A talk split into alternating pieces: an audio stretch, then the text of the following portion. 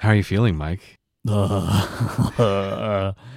this is like this is like the worst possible feeling for me to have is what I'm feeling right now.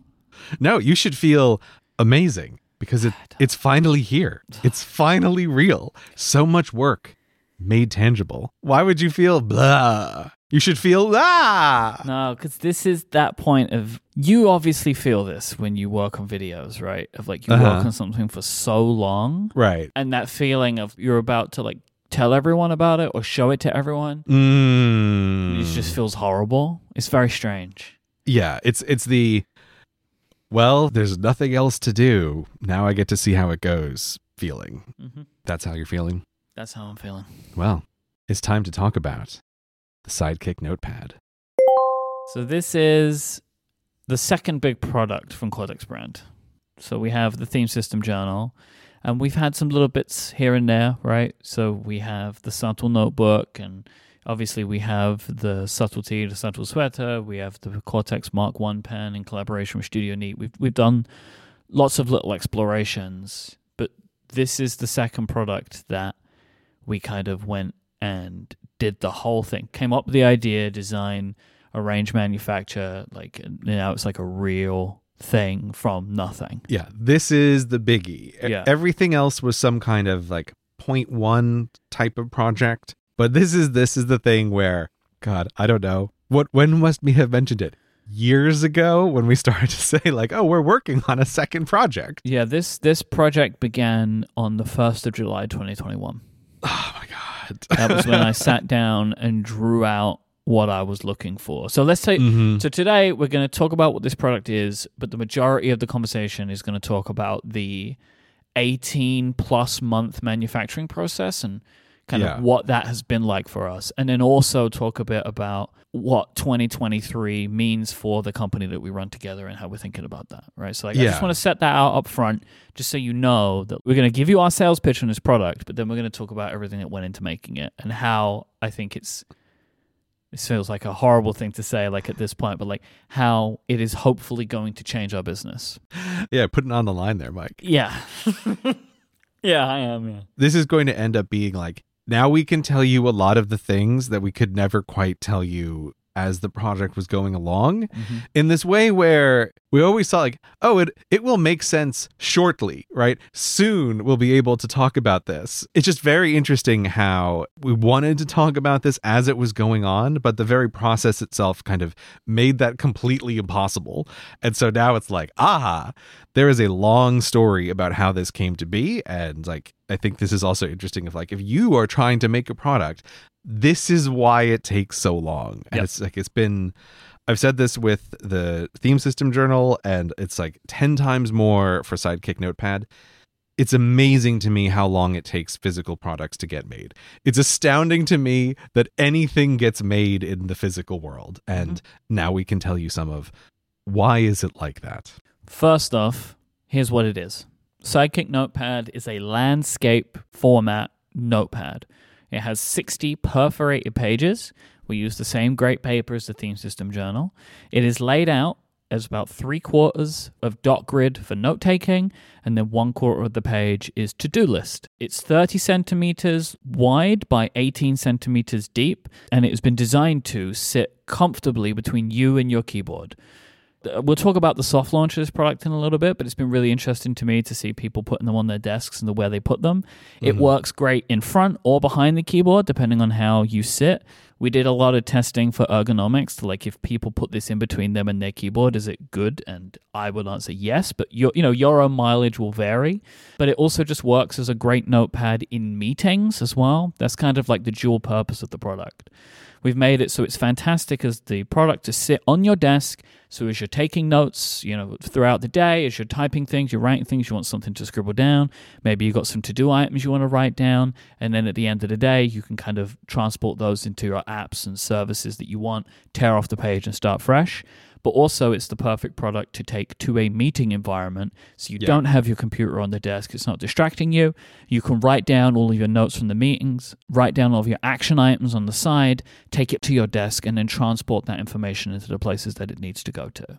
That's kind of what we've made this product for. Yeah, and it's where the name Sidekick Notepad comes from is because we we were really just thinking about this as like it is your sidekick while you're working. Yeah. Like it's it's there to help you do whatever it is that you're trying to do. And the vision of this notepad that is perfectly sized to sit in between you and your laptop on a table, that is really the core idea of this. And like you said, in addition, the I need to go to a meeting. I want to be able to take notes.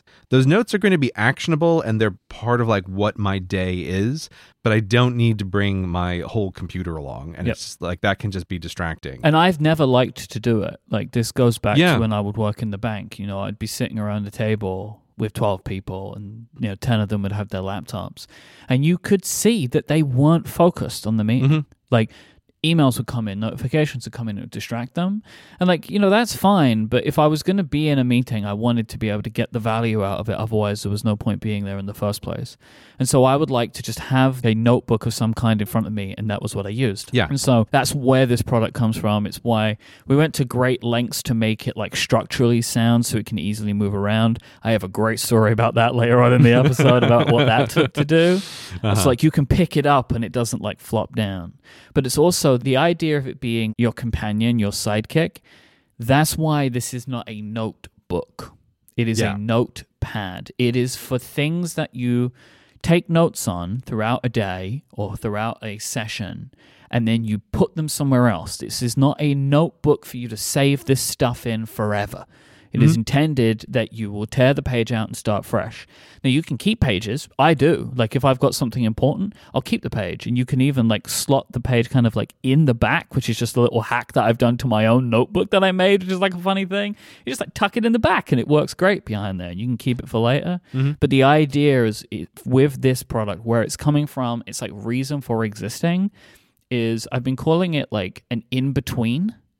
Mm, So it kind of fits like in between in your actual setup, but it is also like an in between between like something you're doing right now and your to do app, or it's an in between between what I'm thinking about and what eventually goes on my computer. I'm sitting there sketching out an idea. Then when I'm happy with what I've got, I'll type it into Notes or Obsidian or whatever, right? yeah. that is like the the as we would call it the insight that created this product was like i just want something that when i get a phone call and i'm now on a phone call that i wasn't expecting i don't have to hunt for a pen and paper. The paper's right there always. Yeah. my sidekick notepad is 100% of the time open between me and my keyboard. And that is like the the cover has been designed with specific folds so it can stay comfortably open on the desk. Like that is where it comes from of like being this ever open canvas for you to take whatever notes or whatever to dos that you ever need to at any point during the day. It's like it just removes that friction of let me grab a piece of paper. Like it's always there. Yeah, and it's very easy. I think a lot of people have this experience. I definitely have this experience of that exact thing. You've been caught off guard and some like actionable thing has just come across your radar, like someone called you and oh, it's like, oh, I need to do this thing. I need to get back to this person about something. And I have definitely made some digital note on that in a hasty way. And then because digital has no physicality, it's just poof, gone forever. And it's like, oh no, right? Like it's very easy to lose stuff that way. Mm-hmm.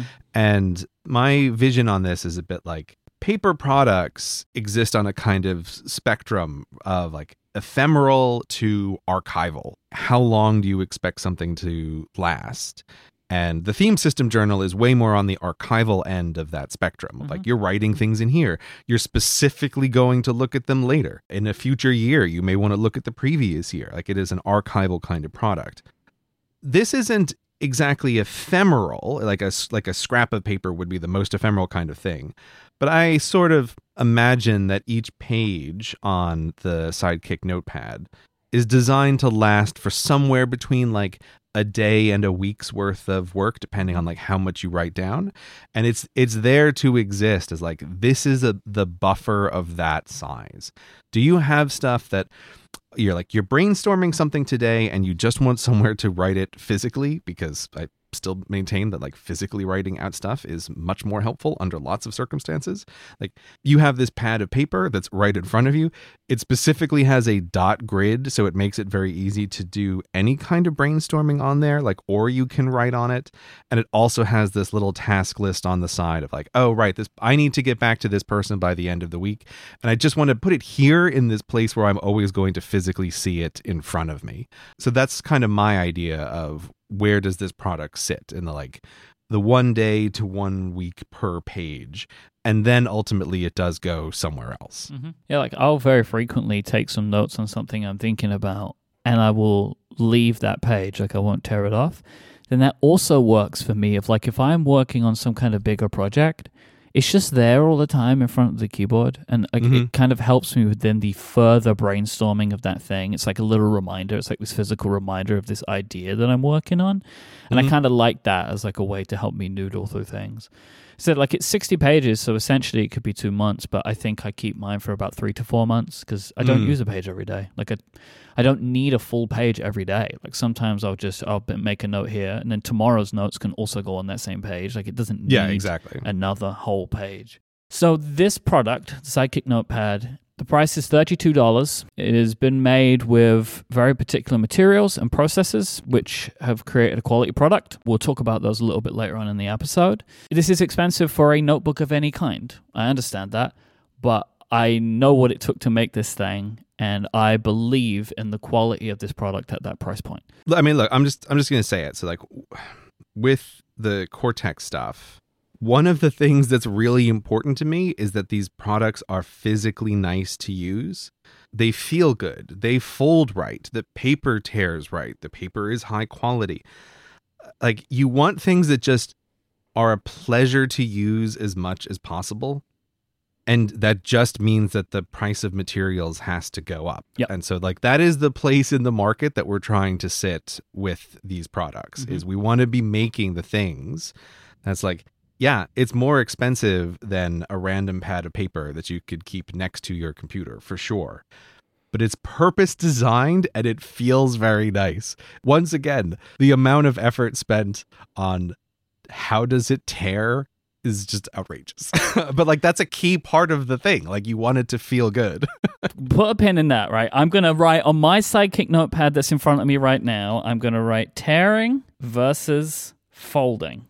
We're going to get to that later on in the episode, and you'll see what I'm talking about when it comes to this thing. So, it, look, you just made me realize I actually need a second one for my podcasting computer because yeah. that's it. This is exactly the kind of thing that, like, I have my Cortex show notes open in front of me right now, but I keep them all on the computer, and I don't really want to type on the keyboard too much while we're talking because it means editing work for you and like it also kind of distracts me a little bit somehow when mm-hmm. I'm when I'm typing. Like this is exactly the kind of thing like, oh, I need a second one for my podcasting desk for like things to follow up later on during the Cortex conversation. That's exactly what it's for. That was a part of the insight that I had of why I wanted it. Is I've always had a notebook of some kind in front of me. Mm. Like we work with Studio Neat on the pens and we they helped us get started with the journal and they make a great product called the Panobook which mm. I've used and love forever but I was looking for something slightly different because it's a notebook right but mm. I wanted something that was intentional in the idea of you just tear it and move on and like that's mm-hmm. what it's for. Like i was looking for this kind of thing. So you know like, but the idea of having a notebook in front of me all the time has been something that i've been doing in some form forever. I used to use field notes like this mm-hmm. um, Rhodia notebooks like all these kinds of things. So again it's like this is similar to what we've said about the journal and the journal leans more on this end than Sidekick Notepad, but you can take the idea, right? Like if you just think this sounds like an interesting idea and you don't want to pay $32 for our product, I just endorse the idea of having a notebook in between you and your keyboard, right? Yeah. Like they're not all going to fit as well as this one, but you'll be able to find something that probably can. Even if it's just like a legal pad, like just mm-hmm. turn it on its side and put it in front of you. Or even if you like you're thinking like, oh, I'm not sure if I want to spend that right now. Try it with something that's cheaper and you will get yeah. an idea as to whether this is a useful thing for you in your life. And then I'll tell you buy ours because it will be the best one you can get. yeah, I, like I'm I'm totally behind that as well. It's like all, all of this kind of stuff. You you don't need to get our exact notepad to have something to write on your desk, but we're we're just trying to make one that's really nice to Mhm. use. That's what we're trying to hit. But that is why like the price just has to be higher than it's going to be for a regular notepad that you're going to find. So, as always, you can go to cortexmerch.com to get this. Again, we'll talk a little bit later on in the episode as well about that URL, but cortexmerch.com is Mm. where you can go to buy this. I think you can also go to sidekicknotepad.com, but that's just like a way longer URL. So just go to cortexmerch.com. Yeah. And, and Myke, we've been training people on cortexmerch.com for a while. Right? So Yeah. it's like go to cortexmerch.com. You can go to cortexmerch.com. But before I talk about the manufacturing part, I want to talk about one more part of the money part, which is shipping. Mhm. I just want to get this out there, all right? Yes. to, to, so people stop asking me. And if you hear this and still ask questions, I can't help you anymore, right? Like, this is the thing. So, shipping is expensive for this product because of its size and because right now shipping is high. Shipping at the moment, I check frequently. So, like US shipping is fluctuating by a dollar a day some days for this product. Sometimes it's $11 to ship, sometimes it's $12 to ship. Like that is just what shipping is like right now. Shipping is expensive. It has been since the start of the pandemic, and I don't even know if it's logistics anymore. I think maybe just the logistics companies like that the shipping costs what it costs, so they're just not changing it. But US shipping on this product costs $12. It's a complicated product to ship. We get a lot of people outside of the US ask us why don't we stock in another place? Like the simple answer for that is the logistics partner that we use, Cotton Bureau, have been great to us. They only have one location. We, for v- about 100,000 reasons, can't set up another location on our own. We would need another storefront, another URL. Like it would be very, very complicated, way more complicated than me and Grey as the only people in this business can handle. Like, Yeah, it's just too much. I hope that one day in Cortex Brand's future, we will be able to have multiple fulfillment locations. But with the size and age of our business right now, that's just not realistic for us, especially because me and Grey both have other things that we do. Mhm. Like if I quit podcasting and he quit YouTubing, then we could probably find a way to do that. But that Yes. would also be catastrophic for our families. So we're not going to do it. Yeah. So I just wanted to give an, an a fact that people may not be aware of as to why shipping sometimes appears to be very high when they go to buy this product. And that is because since 2021, especially this is for Europe and the UK especially, there was a new rule brought in that taxes must be paid at time of purchase and then that money will be passed on to the governments, right? So you are paying your sales tax, VAT, whatever it is up front. So you may see, for example, I did this with the UK recently. You know, you like it's thirty-two dollars plus twelve dollars shipping, so the same shipping price, plus around eight dollars to cover taxes. Now that covers VAT and some other kind of customs duty stuff. VAT is like the UK sales tax for anyone outside the UK. Yeah. If we sold Sidekick Notepad from the UK, from Germany, from whatever, we still have to charge the same taxes. Mhm. So the price may be a dollar or two different, but it wouldn't really be that much different. So, what I just want people to be aware of that they may not know is that their taxes from their governments are being included in the purchase up front.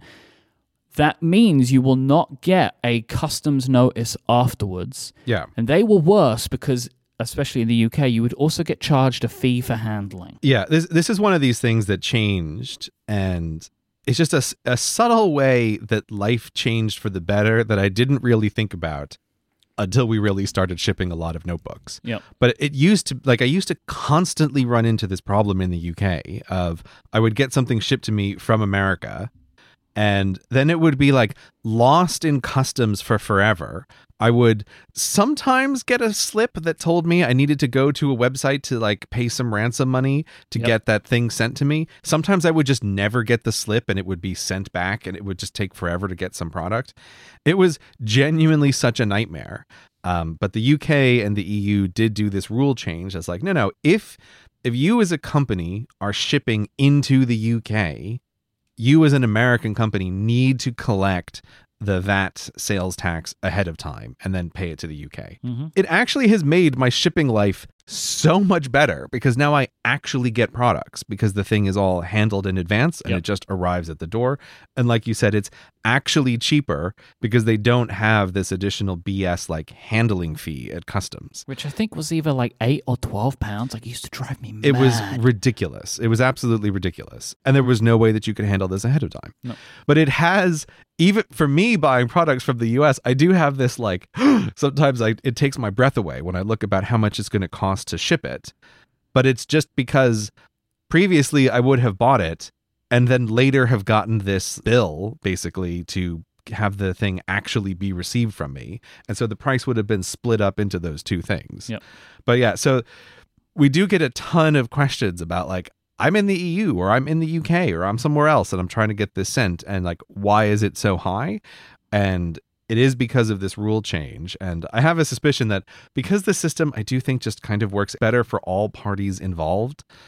I think more and more countries are going to be doing this kind of like no no you just need to collect the taxes ahead of time Mhm. thing. So it's it's going to be happening more and more. But yeah, like you said, you know, if it if we have basically like eight dollars to cover it for selling one of these notepads in the UK, well, that would mean that we would just have to sell the Sidekick notepad for forty dollars in the UK. Yep. But now we set it at thirty two, and then it's also the eight dollars for the VAT. So that's that's where the pricing comes from. The price is effectively the same. Yeah. So we would hopefully one day have some more spread distribution just for speed. Like that's the only difference. The difference is speed, right? So like if you're in the US, you might Yeah. get it in a few days. If you're in the UK, you wait a couple of weeks. Like that would be the reason I would do it, but it's not a price thing. I think there speed is part of it. One of the reasons I would like it is genuinely just so it's like it's less confusing for the buyer. That's a good point. I Yeah. just think as a user experience, it's not a great one. nobody likes it when they go to buy a thing and then they're like, aha, but did you know that there's a hotel fee as well? It's like, what? Yeah. I'm at a hotel. Why is there like a room fee? That's that's what hotels do. Why is this extra? Like that that kind of thing is just unpleasant. So th- that for me would be the main thing like we Mhm. would want more distribution simply to eliminate confusion because this is this has got to be by far like the number one most frequent asked question for Yep. Cortex brand as a company is why on earth if the two of you are located in the UK does it cost so much to ship to the UK Definitely not made easier by the fact that this product is made in London, but like that's like a whole other reason for that, which I'm going to get to in a minute. But like it has to be made Yes. somewhere. It just so happens that it's made here instead of where the journal's Yes. made, which is in Poland. it is going to be more absurd in a moment yes Yeah. but uh yeah so so so that's our way to try to explain what is actually happening when someone goes to purchase this and like what's this additional cost that, to ship it to where I live and where I know you live And also, there's just this thing of like now I'm plugged a little bit more into like the independent small company maker kind of world. mm-hmm. Everyone hates Amazon because what Amazon did for people's mental model, including mine, yours, everyone's, for what shipping costs. yeah Shipping costs nothing. Nothing. Yeah. No, I, but it yeah. doesn't, right? Like Amazon have their own logistics network. You pay every year, right? Like a chunk of money, and they make it up in volume. We are not making any money on the shipping. It is Yeah. All going to the logistics companies that put these things on whatever it is type of machine. They put them on and send them somewhere. Yeah, yeah. That's that's a, that's another good point to raise. Is this isn't like on eBay, right, where you're making all your margins on a like BS shipping cost. That's not the situation here. It's like no, no. That's actually what it costs to move it from one place to another. But yeah, Amazon has like completely warped people's minds as to what it costs to ship product Yeah. because of just the way that they work. Including mine. When I buy stuff yeah. that's not on Amazon, I'm always surprised. Like shipping, I pay once a year for this. What is this doing here? I'm buying toothpaste and literal individual batteries and having them shipped with Amazon, and it costs nothing. It's like, oh right, it doesn't cost nothing at all. I have like a great example of this. So you're familiar with Comic Relief, like Red Nose Day, that kind of thing, right? Mhm. So it's a big thing. It's a big charity event here in the UK. Jony Ive made the red nose this year. Okay. So he designed it, which is just like a cool thing. It's like a really interesting design thing. Hmm. I wanted one, and Okay. Tom and Dan were like, "Can you? We want them because you know we're just like design fanboys or whatever, Mhm. right?" So I was like, "Yeah, I'll get you some." So I went to the Red Nose Day website and I bought three of them, and I think I paid more in shipping than I did for the product. Mhm. Yeah, for sure. You had to. Then I saw the next day that Amazon are doing it and the shipping's free. Uh, right. Like, right. I was like, "Yeah, you see." All right, but enough about shipping. Yeah. Let, let's talk about the timeline of this product, Myke. This episode of Cortex is brought to you by Issuu. First impressions are everything. So if you're looking to make an impact of your content, you need Issuu, the easiest and fastest way to make your creative ideas come to life and share engaging content everywhere you want to be seen. Issuu is the all in one platform to create and distribute beautiful digital content, from marketing materials and magazines to catalogs and portfolios and so much more. There's no need for endless scrolling through large PDFs. Issuu features your digital content in an easy to view way on every single device. You just make it once and distribute it everywhere without reformatting. Your content is automatically optimized for engagement and therefore ready to share, saving you so much time. Issuu also seamlessly works with the tools that you are already using, like Canva, Dropbox, MailChimp, and InDesign. I recently uploaded a presentation of some marketing stuff that we're working on here at Cortex Brand to Issuu. It was so easy for me to be able to set my privacy settings for who and how my Issuu presentation could be seen, which I really loved that I had that fine grained control. It was then really easy for me to be able to preview how my content is going to look to the people that I'm sending it to, and then gives me a super easy shareable version of this presentation that people could see without needing to download anything. And I can check that they've seen it. They've got wonderful statistics. It's all on the web and viewable on every kind of device. Content on Issuu can be published as public or private. Private only allows users its shared link to view it, and public content is available for your audience and discoverable on the Issuu platform. This is super cool. It also provides statistics on how your content is being consumed, so you can learn a little bit more about your audience with data on impressions, clicks on the content, duration spent reading, pages viewed, and more. Issuu helps creators, marketers, designers, really anyone who wants to make their content stand out. Get started with Issuu today for free, or sign up for an annual premium account and get a huge 50% off when you go to issuu.com slash podcast and use the promo code Cortex. That's issuu.com slash podcast and use the promo code Cortex at checkout for your free starter account or 50% off an annual premium account. One last time, issuu.com slash podcast and promo code Cortex. Our thanks to Issuu for their support of this show and all of Relay FM. So with the journal, when we made version two of the journal, it was from scratch, but we were basing it on something that had existed, which was the first version the Studio Neat helped us make. So I was like, all right, I have like an idea of what I like and don't like about this product and like what I want to change and how I want to redo it. And I could kind of build it up from a starting point. But with Sidekick Notepad, I was going from zero. There wasn't anything that I owned that existed like this. I bought lots of products to do competitive research. Yeah, I enjoyed visiting you at Mega Studio and and seeing the like just the stacks of Yeah. other notebooks where you were just like trying to get some kind of design reference for what we wanted to do. The, the result of which was like all of these are terrible. yeah, you know, it helped inform to me like how the cover should open. But again, it's like you would you would then use it. The paper was terrible, or you'd use it and it the perforation was really bad and would like be messy at the end. And it's just like I couldn't find anything that. But and that's it for me. If I can't find something, then I know we can go and do it. Right. Mhm. If the product doesn't exist, we can go and do it. And this product initially. I was kind of codenamed it Scratchpad because its like initial idea was it was just going to be an all dot grid. Mhm. And as we were talking, I don't think you were super sold on it. And Yeah. then just the idea of, well, what if I put a to do list on the side? And it was, we are off to the races. Yeah, like now this is a thing. Because then it was like, it has more of a story, more of like a purpose in that idea that you just have it in front of you, take your notes, put your to dos down. Like it's got more of a reason to exist, right? Because it's it's opinionated in its own way. And plus, like the design, it was simple in a way because we could re we didn't need to redesign because we just used the assets that are in the journal. Mhm. But I loved that and wanted to do that because then it builds like a visual consistency between our products. Yeah, I think that's for me. That was like a big moment in this timeline. Is one when we discussed the to do list on the side. Mm-hmm.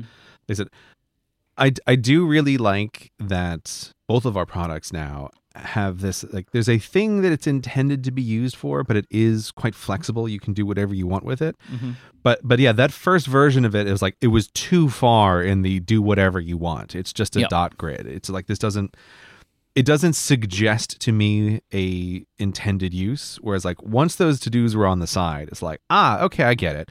You've got like brainstorm, jot down whatever, make notes on the left hand side. Then, like, here's the results of this on the right hand side.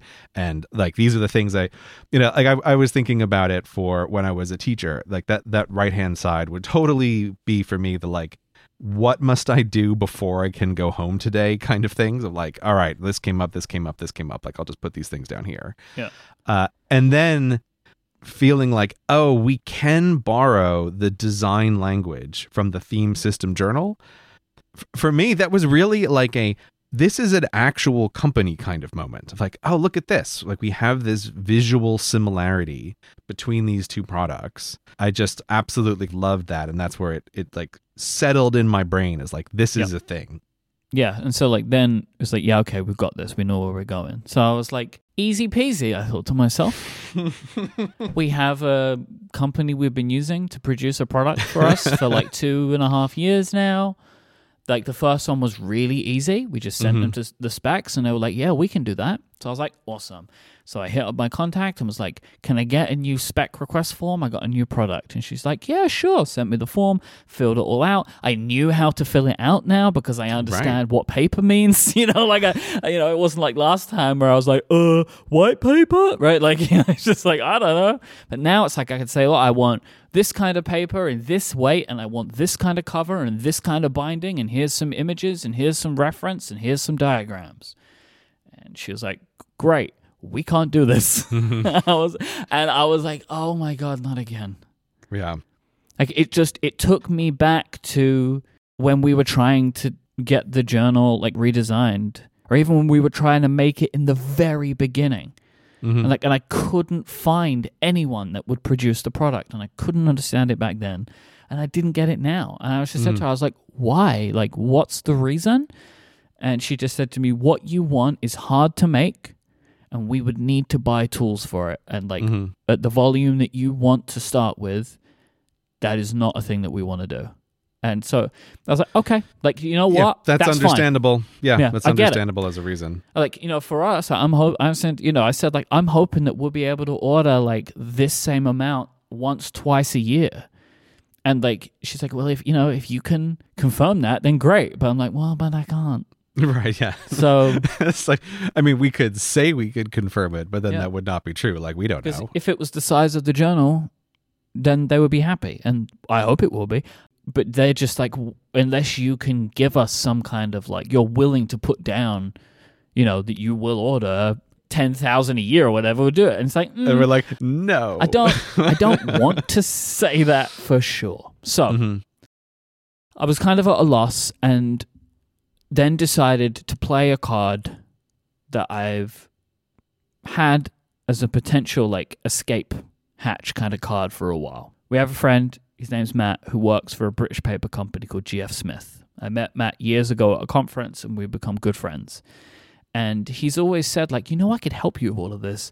And I'm like, well, yeah, but as soon as that happens, like, we're now we now have a business relationship rather than just a friendship. Yeah. And yeah. like, and I don't want to necessarily do that because I said, Matt, you need to understand when it comes to this stuff, I'm really demanding.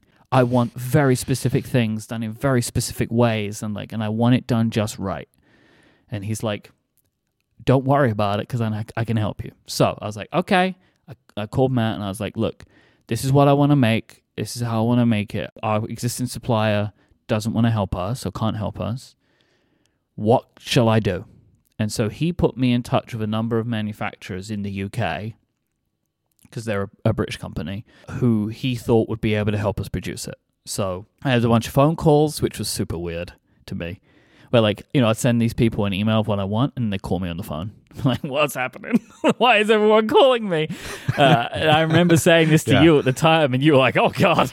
Yeah, if they were just unprompted phone calls. Yeah, but but this is this is this also, is how this stuff's done. It's how it's it's how it's done, and I I can also like in retrospect I can also understand this much better because in a conversation, lots of things can come up about little details that really matter that would just take forever in Super email helpful. back and forth. Yeah. yeah. They're like sussing me out, I'm sussing them out. They're like, yeah. what about this? What about that? Like it would have taken way longer to email back and forth and it never would have been as clear. And there's a little bit of a like first date vibe uh-huh. to this as well of like, well, do we want like do we want to work with you? Which is is still uh like i, I find these these business to business relationships just very strange in the way it all works. Mhm. uh and it's just like not the consumer world at all where you just buy stuff and people sell you stuff. It's like no no no. How much do how much do we like you? How much do Yeah. we want to enter into a relationship with you? So yeah i i can in retrospect, I totally get the phone calls. But yes, I remember talking to you about it, and you're like, "Ah, someone just called me. Like I was just minding my own business, and now I like I want to answer this phone call right away because we're trying to find someone to work with." And it was, But it's uh, like it was I stressful. understand the idea of like, hey, let's have a phone call. Are you set for next Wednesday? Like, but no, the, uh, all these people just just call me. Yeah. like just randomly, which is is fine. But it was Mhm. weird because I don't work that way with anyone, and I Mhm. haven't for like ten years at this point. So we looked at these two. We had two companies that were interested in looking at the product, and I sent them some basic specs, and they produced for me some basic prototypes. And it was like I was must have been talking in two different languages to these companies Mhm. because one was good and one was bad in every single possible way. I would try and tear the pages out, and the whole page would just come out. Mhm. It's like it wouldn't tear, like it would just completely come out, right? Like every little button. It was very strange. And it was just like an interesting part of this whole process, but one that I was happy that I actually got options Mhm. because if I feel like if I would have gone, if I would have only had the one option and it was the company where it didn't work the way I wanted, the product would have ended up changing. yeah. We would have had to have gone in a different direction potentially. And I just find that like super interesting. And was why I was super happy that I had options for these prototypes that was made. So we ended up working with a company based in London, which is unbelievable. I know. It's it's shocking to me. And like on that idea of the first date, like when I was talking to them, I was like, please let theirs be good because I can get on a train and be there in like half an hour. It is just unbelievable to me that I can do this. Like that there is a company based in central London I know. that is a print shop. They it don't have an office there. They assemble the products there. Yeah. It's- Unbelievable. It's, like it's like magic, and Yeah. I I had the same like first date jitters when you started talking to me about this because it, it was like, oh my god, this beautiful girl, and she lives down the street. Like it's impossible. I was like, please let this work out, please. it worked out super great. We started the project with them and we started going through all the necessities and we started to prototype things and work through various challenges, which there were many. So, like, originally, to keep visual consistency, I was like, well, what if we did the perforation like the perforation is on the journal, where it's like the circles? Mhm. So we tried it out and it was so ugly Mm. because across that entire stretch of the notebook, all right, so like 30 centimeters across, it just ended up being like this little sharp points the whole way across. Yeah. It just did not work across that long strip, which I never would have imagined. I was like, this looks so cool. It did not look cool.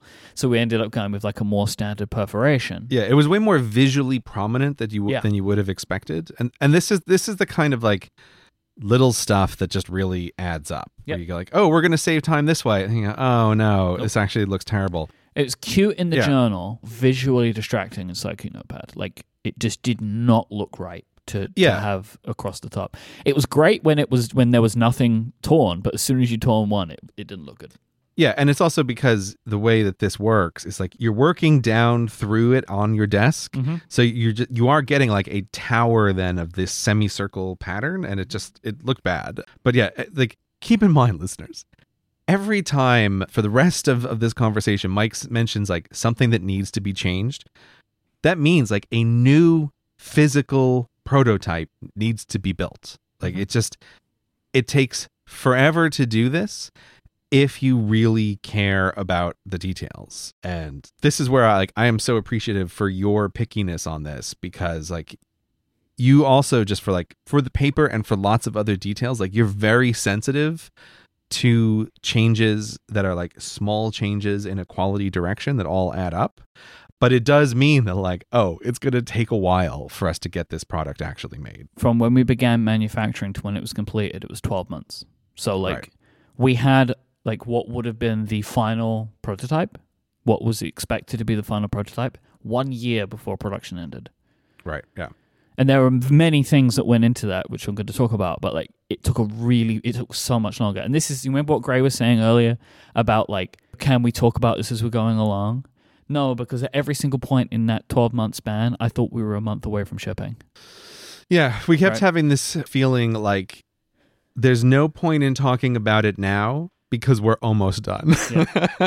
But then also, and then as it started to go on, it was like, we obviously can't talk about this because we could still be another six months away yeah, th- from yeah, th- being yeah. able to show anything. that was like the second half that Yep. we transitioned into is now that it's taken this long what are we going to do are we going to start talking about a thing that we've spent months and months and months on but that might still take a year before it can be in people's hands? Like that just seems like a terrible idea. It's been very weird i think for both of us to have this major project running in the background that has has been in this position of like oh it's almost done. Oh it'll never be done.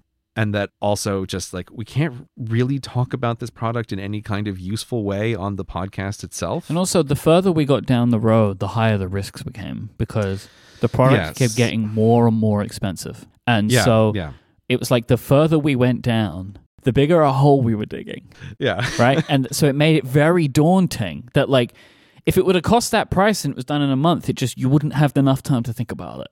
hmm But like when you're a year into manufacturing, it's like okay, if you want to do it this way, it will cost X amount more per product, and it's just like Mhm. oh my god, this just keeps going and going and going, you know? Mhm. Because there were like all these little things where like I would get a unit and I'd be like, mm, I'd prefer it if it did this, and they're like, okay, but we need to buy a new machine to do that, which we're happy to do, but it's going to be another process and it's going to cost X more per unit, and this just Yeah. like kept going over the course of that one year span. Yeah. A couple times when you told me like FE Burman is going to buy new equipment for something that you wanted to do, I definitely had a bit of a like, ooh, like this is getting into like scary territory here for what we're doing. So here's the thing about them and equipment, which is different to the other company we use. The company we use in Poland is a very like modern place. Like they have Mhm. like lots of modern machinery. FE Burman is very much they have like these incredible, wonderful printing machines that are very modern printing machines. But a lot of their assembly machines are old fashioned. They're like Mhm. old reproduction machines. So like the one of the things they needed was I wanted rounded corners, right? And Yeah, that they was the went one. and bought a vintage machine where they were able to create like a blade, a corner blade, and then someone would load all the notebooks in and they would step on a pedal and it would cut down like a guillotine. hmm It's like that was the kind of stuff they went and bought, and it's like that was the kind of thing as we were like working it out together. But it was one of the things that I loved working with them is so I, you know, I've said like hand assembled in London, and people are like, what does that mean? I'd be like, let me tell you, I have met and seen the people putting this stuff together. This mm-hmm. product is not put together by a, a big printing machine like you might imagine. Like it's not going through this machine and then this robot's cutting it and another robot's gluing it and then another. No, these are human beings. I have watched them glue the products. I have watched them cut the edges off. Like it's done by hand in a way that I didn't even think was done anymore, let alone feasible within the cost that we were able to get it at. Like, it's one of the reasons I've loved working with this company. Is like I know I've met all of the people that had something to do with putting this thing together. hmm It's just been so great for me to see it all unfold in front of me. But like, I talk about folding. Let's talk about folding. I told you about tearing versus folding, right? So you we assume oh the the hard part will be the perforation. The hard part was the math on the folding of the cover. So the cover of the notebook folds over the top of itself and back around. And it leaves you this kind of like border spine like at the top and we put the word sidekick on there like it's branded it looks nice one of the great things about having such a long manufacturing process is i was able to take the prototypes and i could use it for like a couple of weeks a month and see Mhm. how it would fare and one of the things that was happening with some of the earlier models is the fold almost like would continue forever like and over time it would start to split away from the notebook Right. Right. So like it would the the kind of like the, the edge of the cover that folds back would just lift and you'd start to see the the paper underneath more and more and more. So we had to like work out what is the point where the stress doesn't exist anymore on the fold. Because if there was stress on the folds, it would pull everything to try and relieve the stress. Mm-hmm. And so we had to find a level of which to reduce that stress. Then it got even harder when I was like, oh, can we print on the back side? Like, can we do another debossing and foil inlay Right. on the back side of the notebook so when it flips over, it will say the word sidekick? And it was kind of one of those things where they were like, I mean, yeah, but this is so much harder. Yeah. So- Like we, we already have an engineering problem that we're trying to solve Yeah. here. And then like and that's an engineering problem where you want something smooth, right? Because like in physics, you don't you don't want there to be more stress at one location than another location to pull back the top of the notepad to reveal all the torn off bits. It's like you want things nice and even. Okay, great. That actually turns out to be very hard to do, but we've got it.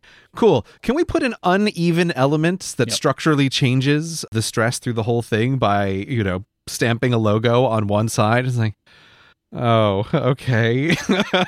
Because it's also it's like, oh yeah, there's loads of ways you can do it, but then I'm like, but I still want it to be attractive though, like the fold, and it's like, oh, Mhm. okay, here we go again, and then it's like you have to change the design file Mhm. because the Cortex logo's on the front, but then Mhm. the fold went right through the middle, so no, you're going to move that down now, so we've got to change where that goes, got to change all the dies, got to change all the plates, like just went on and on and on, and Yeah. then with paper running out, global supply chain issues, etc., etc., etc. Like you know, th- th- it took a year because sometimes we were six weeks of nothing happening because there was Mhm. no paper anymore, right? So it was like all of these things led up to this, and then it ended up that like they were completed at the exact wrong time of the year to have them completed for us. So Mhm. like the product was done, ready to ship in the middle of November. Yep. And then we put it on a boat. It's the first time we put something on a boat. Usually we'd flown stuff, but this time we put it on a boat, which was an interesting experience because when you book something for uh, cargo freight on a plane, it's very reliable. Like Mhm. you know when your window is. You could and a lot of the time the way they do this is like they fill the spa- un- unused space on a commercial airline Mhm. is the way that this stuff is typically done. So there's empty space because there's not enough luggage or whatever. So we just put it on. So you have like a small window. Sometimes it's like a day, but usually they know where you're going to be. So you get that window like a week before. It goes on the plane and it finds its way and it's picked up and it's done. And it's like a few days and you're done. But with shipping freight, it was like, oh, well, it's going to be this day. And then it's like, actually, no, it's going to be two more weeks now Mhm. and then it'd be on the boat, and then it's like, well, now you've got like four weeks at port, and it's like, what is happening? It just like it was very flexible, and again, like in talking to people that do this all the time, it's like, yeah, no, that's what putting things on a boat is like. Like things are much more like, yeah, well, you know, maybe there's some space on this one, or maybe there isn't, and we'll kind of see, and it just is what it is. Yeah, I think the mental model for me for shipping it, of like planes versus boats is that it's a latency and throughput situation where it's like, oh, on planes, latency is very low, but the throughput is also much less. So, like, Yeah. deliveries arrive on a more reliable schedule, but there's just few of them because planes are smaller. And like those cargo ships, like, man, if you've ever actually stood next to one of those cargo ships, it's, it's like you're just confronted with the vast like you just can't even conceive of how big they are volumetrically if you're near one of them it's like the throughput on global freight shipping on the sea is mind-boggling Mhm. but it does mean that the latency is extremely high Yep. because if something goes slightly wrong it's like oh it, it takes forever to get everything off of this boat and like you can just have these huge knock-on effects so like there's advantages to each system and like there's a reason why most stuff is shipped on the seas if it if it possibly can but that means Yeah. like companies that are doing that they have to be built in such a way so they can account for like hey stuff might not arrive for two months out of your schedule Yeah. and like you just need to build your company around that if you're going to do that Which is like going into the future is like a new logistical challenge for us. Is like that's how I want to be shipping stuff more. yeah Um, so that's just going to be have to be a thing that we build into, and I don't know what that's going to look like in the long run, but it's just going to be one of those things that we learn, like we have so many other things of like how Yeah. to plan. And once a product becomes, you know, once it's been around long enough, it's easier to plan for. Like, yeah, things do become. we easier to- struggled with the journal at the start for like a bunch of reasons. We never knew how many to order. We never knew how quick they were going to sell. But now we have like a real good idea, Mhm. and so it's much easier to fulfill that product. We don't know what's going to happen with Sidekick Notepad. You know, we we've had it on sale for a couple of weeks. We did like a soft launch. We've sold more than I thought we would in that period of time, but we've still got lots left. Like we just put it up on our Instagram and stuff like that. By the way, you can follow us for Cortex Brands on Instagram Mhm. and I've just been putting it up there, and people have been finding out about it. Um, that's been super useful for me to kind of like understand how to more effectively tell the story of the product, like from questions that people have had. So that was really useful in a way, like to be able to get more information from people. Yeah, I, I, th- I think actually that's something we should just just talk about for a second. Is like Yeah. A thing that that we've learned useful just generally in business is this like soft launch, which I just Mhm. never would have thought about before.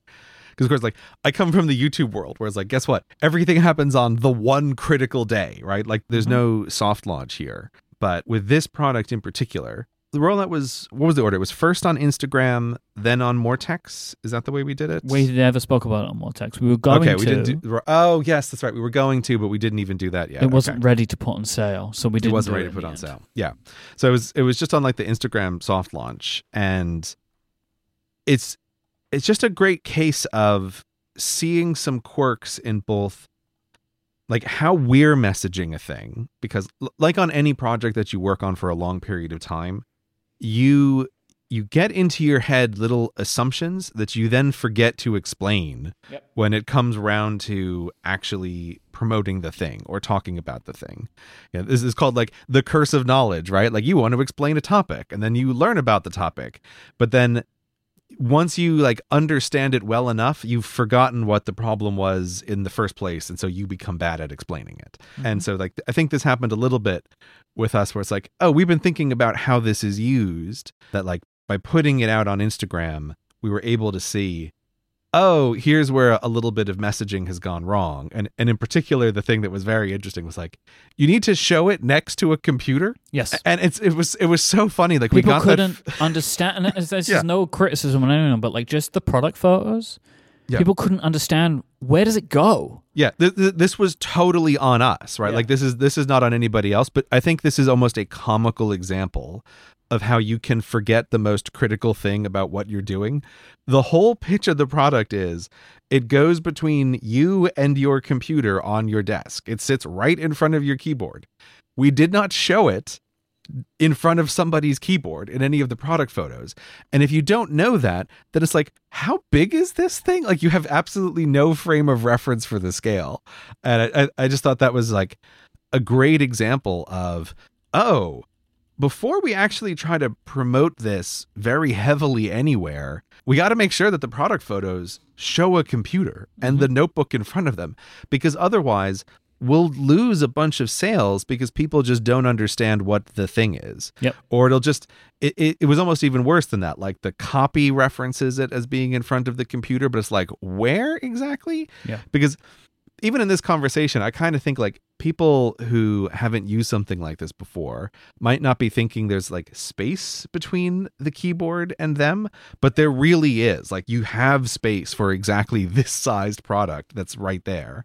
And it just helps to have some product photos to show like this is where it goes. So I, I just kind of love that. And I and I also thought like, boy, is is that a lesson that there always needs to be some kind of soft launch. And also, I'll just say this has for me completely proved the utility of Instagram, which I think I was quite publicly doubtful about on the Mhm. podcast ages ago, where I'm like, Myke, I don't think this Instagram is going to be useful to us at all. And I think it's just a distraction.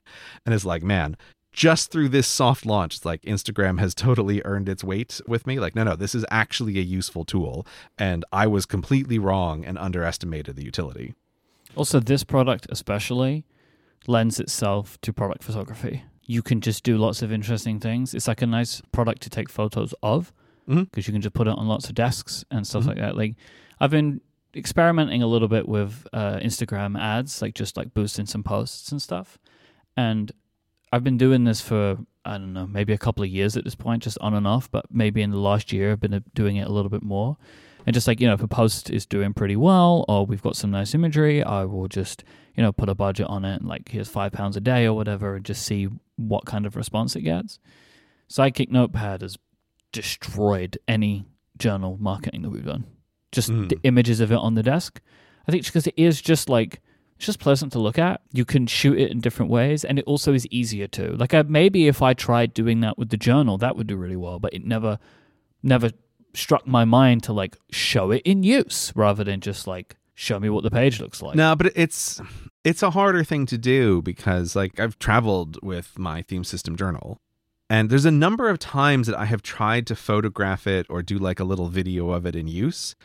And it is more difficult to show. And that- that's partly because it doesn't lay flat. It's also just the practicality of like what you're writing in it is going to be more personal. And so mm-hmm. if you're thinking about trying to photograph something or show it in use, there's always that little hesitation of like, well, do I have a good example page to show or like do I want to like mock up a page? Like I don't really want to mock up a page because I'm actually just using this thing. Yeah. I've taken it to many places where I thought like, "Oh, I'm going to photograph or I'm going to take a little video of this beautiful journal in beautiful Hawaii." And it's like, I don't though because Hawaii is made of beaches. And so where am I like putting am I putting this journal in the sand Yeah, to video man. it? Like it just That's how you do it. Just dig, dig. See that that to me. See, you've missed a trick. That's like pure Instagram bait.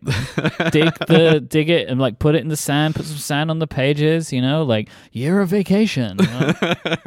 Next time you go, you got to take those. Right. Well, Can we yeah. close the shipping bracket? Oh, yeah, yeah, yeah. Close the shipping bracket. So I mentioned it being the worst time of the year, so it kind of arrived around the end of November, Mhm. but we couldn't put a new product up for sale at the journal selling time because Yeah. we had one focus in December and January. It's like sell journals. Like that's what the business currently completely is. Mhm. Anything like watering down that messaging, I think would have been overall bad for Cortex brand. So Yeah. we've now they were they've been ready since November. We're telling you about it in February. yeah, but but I think that's that was the right decision because this again comes into a like, what is your business? What do you want it to be? It's like we want Cortex brand to have a bunch of products, but in November it is a business that depends entirely on one product, mm-hmm. and so it's like, oh. Could we message that we have this additional product at the same time that we're talking about the theme system journal? Sure, but why risk muddying the waters when like everything depends on the theme system journal so like we'll, we'll just wait we'll wait until after this like particular season has passed and then at the start of a new one like now we can mention it and it's like a clearer messaging It's like if we had some kind of accessory or companion to the journal. It's like, yeah, obviously this time, right? But Yeah. this is like another product. It's like these are completely different products. They're just made by the same company. Mhm. They're like for completely different uses. They don't ha- they don't share a story. Mhm. They share elements, but the journal is like no, you keep it with you in your bag, on your desk, whatever, like on your bedside, and whenever is right for you at a certain time of the day, you'll write in the journal. But this is like no, just keep it on your desk, right? Mhm. Like you know, it doesn't. It they they don't even they don't share that kind of idea. Yeah it's a it's a more like work focused product i think Yep. than the journal is. So it would have just been unnecessarily risky but yes.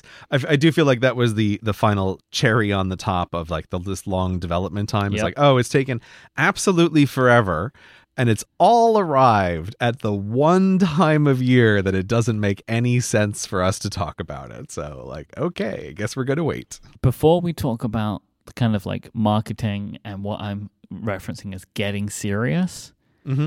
there's one thing on the manufacturing we've not touched on, which is the coffee cups. oh yeah i love this yeah this i love this So, in working with GF Smith, we're now working with like an incredibly knowledgeable company who are experts in paper. So, like, we have these two companies. GF Smith provides the paper, FE Burman provides the manufacturing.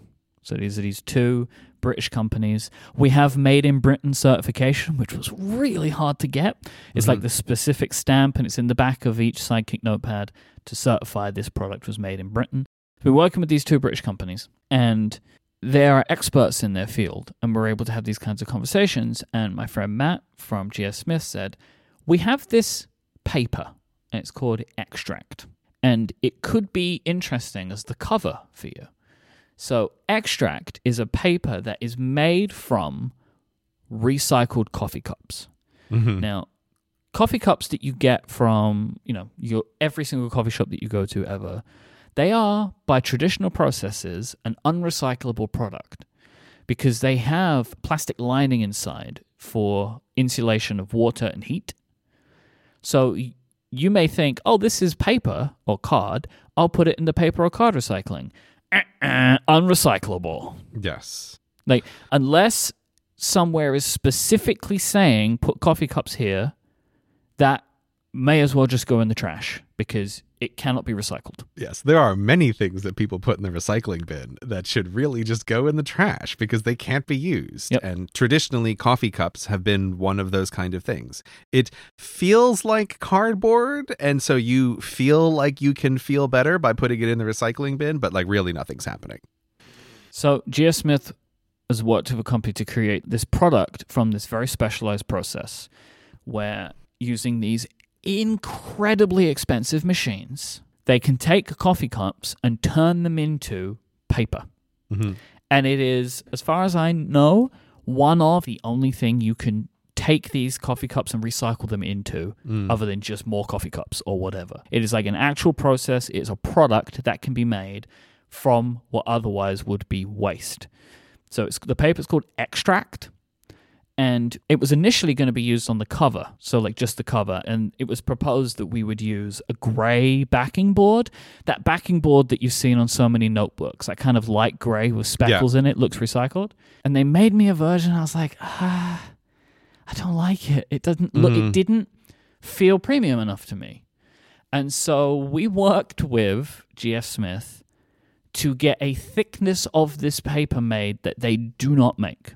Mm-hmm. So again, it was like they gave me it in their thickest paper weight, right? So the thickness, and I picked it up, and the, the sidekick notepad like flopped and fell on itself in a way, and it, you know, it, it just didn't feel right, and it wasn't fitting of what I wanted. Of like you can just pick it up with one hand off the desk, right? And it's just fine. It's sturdy. It's structurally sound. So we ended up taking their thickest weights and laminating them together. You kind of like stick them together and you create a new paperweight. The cool thing about extract is in they say every sheet of extract in 380 GSM, that's like the paperweight, contains at least five upcycle coffee cups per sheet. Mhm. So for this first print run, over 3,000 coffee cups have been recycled to put into Sidekick Notepad. I, I just there's two things I love here. One, this again is like Myke Hurley, product designer. He does amazing work. Like like the genuinely like getting this like a, a custom paper thickness made, like going to all the work to have this this done to get what is a, a really fantastic cover for the sidekick is just it's so good. And like I said before, this is to me is more of like a work focused product. So there's something just really charming about the fact that it is made out of coffee cups. Like yeah, I just yeah. I just love that as a as a kind of tie-in. You know, I hadn't put those two things together, but like they work really nicely together, right? Like Yeah. everyone's in the meeting with their coffee cups. And it's like this notepad comes from those coffee cups. And I hadn't seen this number before, but that's absolutely shocking to me that our first run is going to be recycling 3,000 coffee cups. I had no idea it was that many. It's a little detail about this product that I just I really like. This episode is brought to you by Squarespace, the all in one platform for helping you build your brand online and grow your business as well. You can stand out with a beautiful website, engage with your audience, and sell anything your products, your services, even the content that you create. Squarespace has got you covered to work on building your brand. Growing your business, anything you want to do online, Squarespace has got the tools to make it happen. It's so easy to get started. You just go and you sign up. You go to squarespace.com slash cortex, sign up for a free trial, no credit card required, and you just choose from one of their beautiful templates. It will fit the type of website that you're looking for. You know, maybe you want to create a specific type of business website. They have galleries of templates that you can choose from that are all beautiful and really wonderfully customizable but they give you these starting places for the types of business, the type of website you want to make. It even gives you like a page structure so you know the kind of information you're going to need on that website and you can customize it in just a few clicks.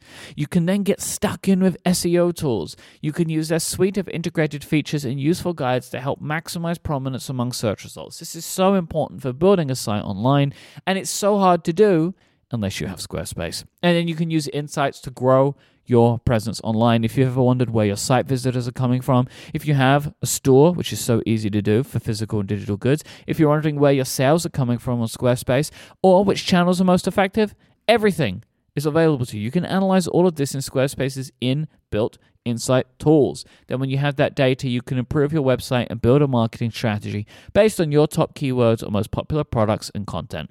I've used Squarespace for nearly 15 years for so many projects over that time. They are the place that I go when I want to put something online. You should check it out too.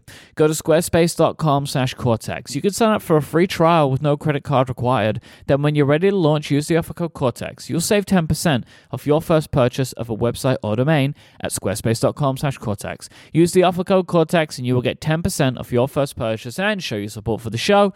Our thanks to Squarespace for their continued support of this show and all of Relay FM. Earlier, you were talking about the idea of imagery, right, being Mhm. helpful for the product. I thought as well we should make a video Mhm. to show people how they can use it. So I have been working on a video. When this episode posts, the video will be available on the Cortex YouTube channel. I'm saying that is the I, case. I was I was like, Myke, Myke. no, it will be done. All right. I spent too much time on this. It will be done. Listeners, Myke has been working on this quite hard and Mm-hmm. and a lot. I, I'm also quite tickled because I feel like we're in reverse situations here. Myke is working on a video, and it's taking him longer than he thought it was going to take, and it's turned out to be much harder than he thought it was going to be.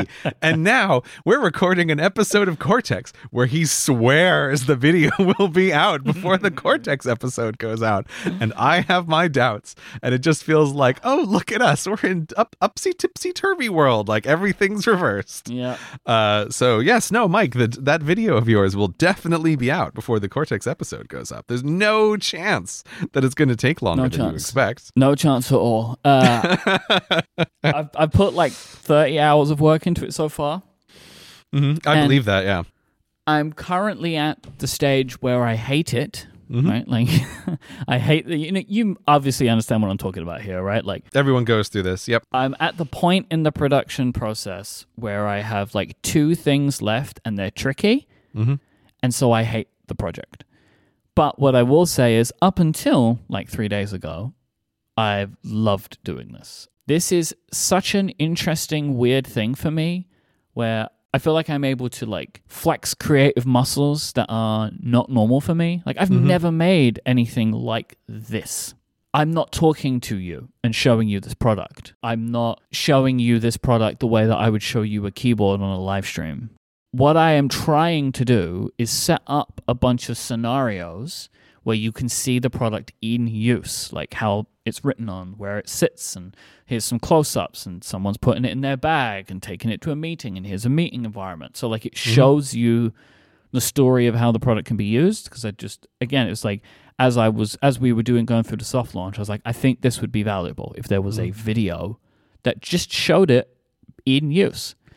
And so to do this, like I started and I couldn't get anything to look right. And so it has been a case of now bought a bunch of lights, I bought tripods, camera sliders, like and I'm building now a set of equipment in my studio which I can use to continue this project. And it feels like a very high pressure task, like Mhm. because I don't know what I'm doing. Right? I have these ideas. I'm like, oh, it would be cool if I could if I could make like a little shot that looked like this. And about 95% of the time, I don't know how to do it and can't, right? So like mm-hmm. I end up with something different, but it wasn't what I was imagining. Like my skill levels can only take me so far in this, which is not very far at all. But I have this other part of it of like I'm going to put it on our YouTube channel. So lots of people are going to see it, and that's really daunting as well, right? So mm-hmm. it's like, I mean, I- it's it's a very weird process, which is why I am putting way more work into this than I expected. Like when I first imagined this video, I was like, I'll just do it on my streaming desk. Like I got a top-down camera, I can talk to my other camera, and I can just show you what it looks like. And then mm-hmm. I was like, well, but what if I want? What if I get some like nice shots that show like the clear? It's called a foil, but like the clear foil inlay on the debossing, so it kind of shines. Hmm. Oh, that would look good if I could do that. Oh, but to do that, I need to be able to use this lens that I have, and I need like some light. And then it just spiraled from there to the point where like I'm trying to make like a product video, Yeah. which is really hard, and, and and like you want it to kind of, it's got to feel like decent quality, and like that's it's very hard to do. Like there are people Yeah. that do this for a living, right? I want to do it myself because like with everything. I want to try it myself at least once. Mhm. And then I hope in the future we will work with more professionals on this kind of stuff. But I want to give it a go because I also want to make video and photo marketing a bigger component over how we show all of our products, especially Sidekick Notepad. Yeah. I think it will be an important part for its life cycle. Yeah, so like I knew you were working on this, but I, I didn't really know what to expect when you sent me the video. And while, yeah, it is not as good as what you would expect a professional product video to look like, I was incredibly impressed by how well you did in Mega Studio. It was also Mega Studio really paying off with all of the keyboards and the different desk locations. like you made Mega Studio look like 30 people's homes. uh, it's like incredibly good it's interesting for for me to see because again, like thinking about oh, what do we want Cortex brand to be? It was a real moment of oh my god, this is a product video. We've never made one of these before. Like when I made a video promoting the journal, it was very much like hey, I made a thing. Here's how I use it. You might find it useful as well. Like that's sort of the pitch. It's kind of like a vlog. Yeah, it's way more on the vlog end of the spectrum. It's the thing that, like, what makes it a product video is like, could you imagine this just on a website for the product? You click it and it shows you how to use it. Whereas my video, like, that doesn't work at all because people be like, who's this person? Why should I listen to his advice? Like, it doesn't make any sense as, like, the stuff that I've done to use in that way. So I, actually feel like your video is a big step in the direction of the professionalism of the brand. Like, no, no, it's a product video here's how to use it. Here's here's the kinds of things that you would expect to see. Look at it in all of these different environments. Look at how nicely it's filmed so you can actually see stuff. And i really do want to give you credit for the filming quality because it's like so people take photos and you think oh i see product photos and they're better than the photos that i take. If you ever try to take a nice photo of a thing you can very quickly realize like oh i can't get it to look like beautiful product photos do and i can't quite figure out why. But if you play around ultimately like it's the lighting a little bit like you, you can get there. But product videography is like 10 steps up in difficulty from doing good product photos.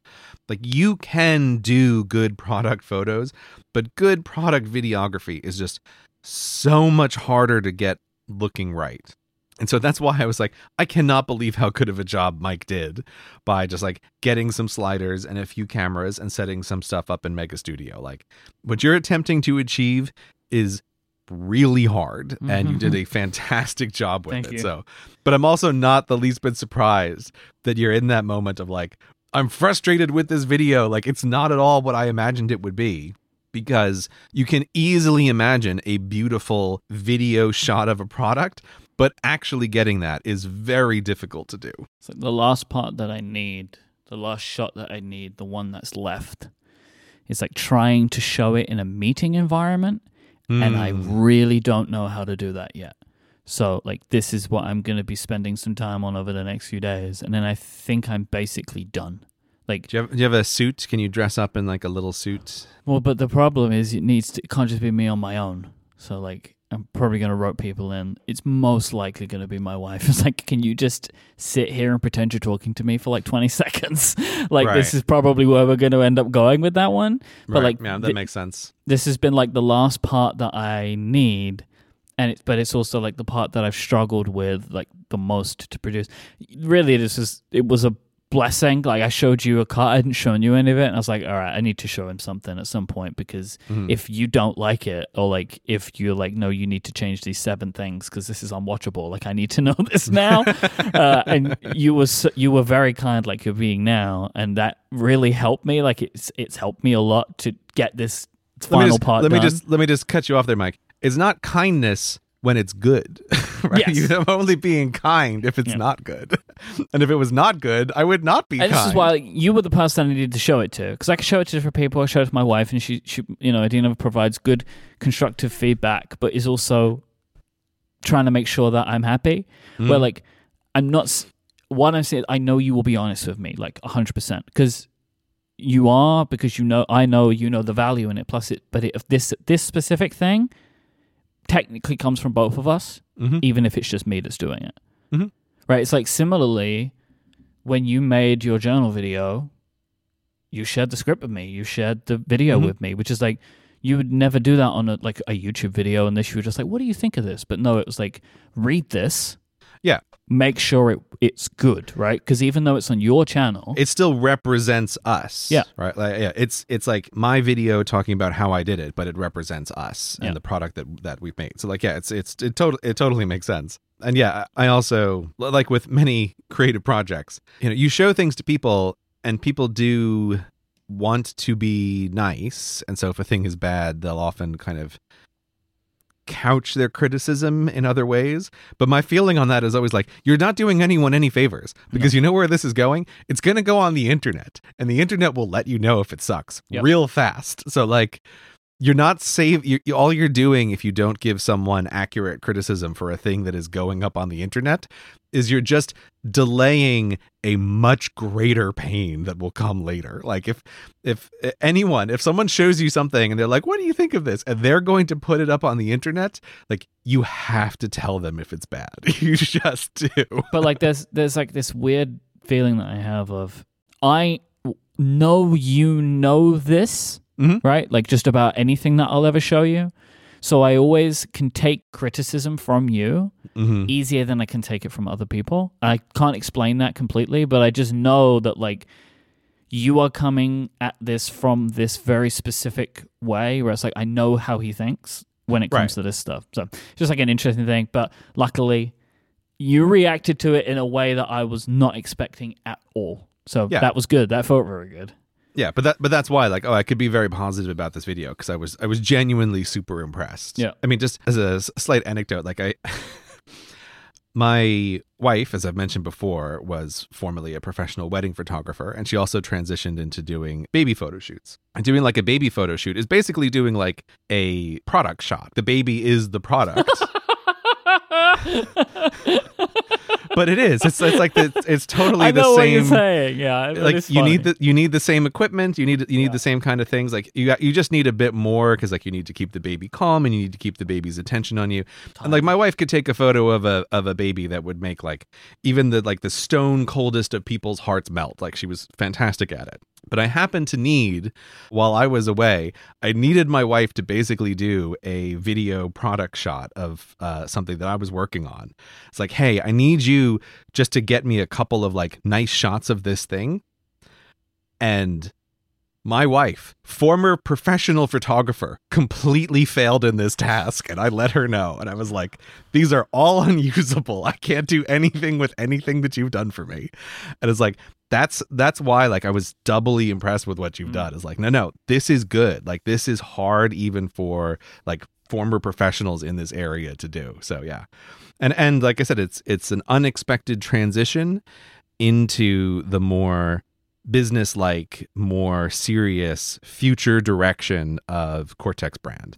Cortex brand shouldn't be like the casual CGP Grey vlog video about like, hey, look at this product.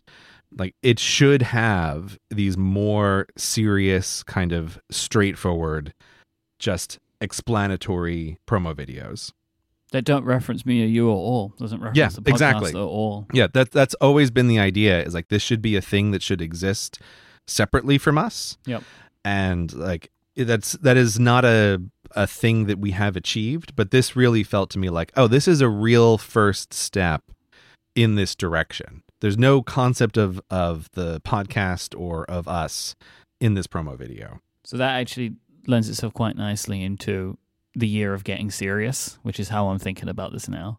Yeah. So that's the phrase. We hadn't decided on a phrase, Mhm. but we we decided on this like approach together. But I'm thinking of it as like the year of getting serious. It's the theme for our business. It's the theme for our business. So Yeah. we were talking about this recently, but on one of our calls, we have like monthly call. We go over Cortex brand stuff, Mhm.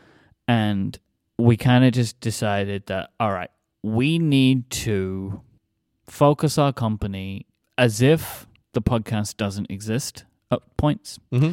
because typical direct to consumer brands, DTC companies as they're known, you will hear these companies advertise on this show and you will see them all over Instagram, right? They are it is a company that's selling you a product directly. That's what it means. It's like they're not going through a supermarket or whatever.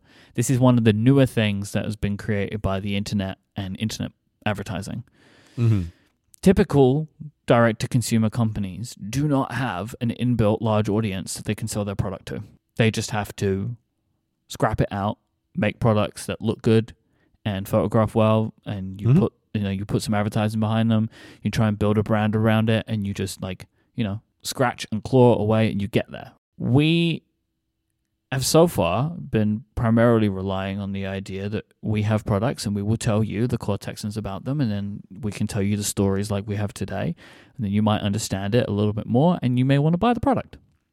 And that's great. But the whole time we've been talking about like since the very beginning of Cortex brand, we want to make products that people that don't know who we are would be interested in. But up until this point, we've not really done anything Mm-hmm. for that. Like we have focused them very much on hey, you listen to Cortex, right? And the theme system journal is a tricky product to just get into because to buy the product, you've already have got to have decided you want to live your life a certain way. Yeah. And it's been a very successful product for us. We're very happy with it. It continues to grow, and that is in part because of the now body of work that we have here and the videos that you've done, and it continues to grow. And and at, at this point, I think we're in a word of mouth kind of situation with the theme system journal. Mhm. That especially in, around certain times of the year, people say, "Hey, I do a theme," and then it kind of like perpetuates itself from there. But the product is trickier for someone who's completely cold on this to sell to them. Yeah. The, the way I think about this is preamble is actually something I think a lot about when I'm doing video topics as well. Is like sometimes there's an idea that you want to convey, but the idea requires a lot of preamble. Yeah. And like that, and that's the theme system journal has that. Uh, like ha- having a having an inbuilt audience through like through the podcast gives us a big advantage in Huge. starting out this company And we are very grateful and for we're that. and we're very grateful for it. Yeah, like, but that's because everyone here has the preamble in their Yeah. head already, and it's something that like I think I didn't like fully understand until we started to think about other stuff. It's like, oh yeah, if if someone wants to buy the journal, there was all there was already an inbuilt assumption that they've heard you and me talk a bunch, possibly for very many hours, and the journal can follow on as something like, oh yeah, I would like I've heard these guys talk about this. Sounds like it's worked for them. I would like to give it a try. And this product, like the Sidekick Notepad, has much less preamble for what is this as a product by a lot. And I just I think that's like an interesting distinction that I, I didn't fully understand uh, for quite a while of like oh that's something to keep in mind for product design how much of a preamble does this thing need Uh, that is exactly it. And I think this was something that I landed on earlier in the process oh yeah for sure I, yeah, I didn't get this for a while because I kept telling you, and I'm going to say it now, this is the best thing we've made. Mhm. And you kept saying to me, I'm not sure, man. Like, because you're like, really better than the journal? Yes, this is better than the journal. And this is like a broader scope of what I'm talking about here. Like, you compare the two products, you'll have a favorite. But for our business, long term, I think this is a better model of a product because this is the kind of product that we are able to sell to someone based on a photo. Mhm. That's all you need. Yeah. Because you'll see it in use and you'll understand it completely. Yeah Or as, as much as you need to make the purchase yeah decision. as i mean as long as we photograph it in front of an actual keyboard which is like a Yes. If you just take a top down photo, it doesn't make any freaking sense. It doesn't make any you put sense it in front of a buy it, keyboard, yeah. and now we're off to the races. but like that is, and what I say is like not purposefully, but the one of the reasons that we're looking at this is like, all right, this is about getting serious now. Is the next two products, the next two major products that we are likely to make are more in this vein of Yes. like they will be way easier to understand, based on what they're called or how they're described or how they're photographed because they're Yeah. just they are one of them's not simple but it is way easier to get than Mhm. the journal and one of our products I think of as a zero preamble product. Like it's 100%, it's yeah. there is like Sidekick has like a like a tiny bit or like ooh what's that for or whatever like depending on the order that things come out but like one of them is a like no it's it's there's no question at all about what this is like yeah you get it immediately it's a Oh, and also- preamble product. if i'm willing to bet the farm on this right Mhm. why do we call it sidekick notepad was because i want there to be other things like this Mhm. Like, if this does well, like because I've already had people ask, like, would you do this? Would you do this? I want to make different formats of this product, Mhm. but it's got to do well enough that this makes sense. Like, Yeah. maybe like an entire to do version, smaller product, and it's just to dos. the way I think about it is if this works, this is like the founding member of a little family of products. Yeah. That's that's the way Mhm. that this could be. And this all lines into the existing audience is fantastic. It's a nice advantage, but it can also be a kind of crutch of like expecting that everybody who buys your product is like familiar with you, even if you don't really realize that that's what you're doing. And it's like, ah, but this is different. Like this has the possibility of just like people can see it Yep. Understand it much more quickly and much more easily, don't know anything about us, and just go, oh, that's an obviously useful tool for my work life. Like, yes, I, w- I would like to have this very nice notepad to have in front of my computer and to take into meetings and like tear off the sheets when I'm done with the day. Great. Like, it's a very understandable. We don't need the whole, like, let me explain to you what a theme is and why it's better than a New Year's resolution. Hey, right? you know, New Year's resolutions they suck, Yeah. right? You know, it's Right. like you don't, we don't need to do any of that. It's like Yeah. so you gotta have a yearly theme. What's the yearly theme? What's this? When the, and there's three sections to the journal, right? It's like it is a great product for what it does, but it takes time to explain. And it also makes me feel a little bit like I'm wearing one of those like cult style t-shirts every time I'm ex- it's like Oh, but we're is, you all in on the cult of the theme, man. We're all in No, on it. We're don't all get in me on it. don't get me wrong like I don't have a problem with it but it is it is a little bit like I need to explain to you a philosophy right and then this product makes sense It's it's a lifestyle product as well as it is anything else, and so Yeah. like so this is the area that we are now considering, right? So this year is now about getting serious for the next multiple years going forward, and we're actually kind of borrowing from your theme last year, where you decided. I'm a YouTuber. I'm going to do YouTuber things. Mhm. We're deciding we're a direct to consumer business. We're going to start to do more direct to consumer business things. yes So this is about now more photos, more videos, trying more advertising, yeah and more trying to- Instagrams more Instagrams at Cortex Brand on Instagram, and trying to understand more the story of our brand to people that do not know who we are. Is like a, a very important part that I'm now starting this journey on. Mhm. So I'm working with a few people in different marketing fields, and we're like we're trying to work this out now of like how do we talk about the products that we make to Mm. people that don't know us why would they care about them like what is it and so th- this is the stuff we're kind of looking at it as pillars as well that's what i'm being told content pillars is the thing i keep getting told about but this is what leaning for what you were just talking about like we have these two different products the different pillars one is just like Sidekick Notepad is a very simple thing in that, like, hey, it's a notepad. It sits on your desk between you and your keyboard. You can take your notes on it through the day, take it to your meetings. Then we have this other product, which is, hey, let us help improve your life. And so, like, it's two different types of content, Mhm. and we're going to start making both of it and leaning into it more. Like, similarly, like, we have 138 episodes of a show that lasts about two hours. So there's all this content in there too.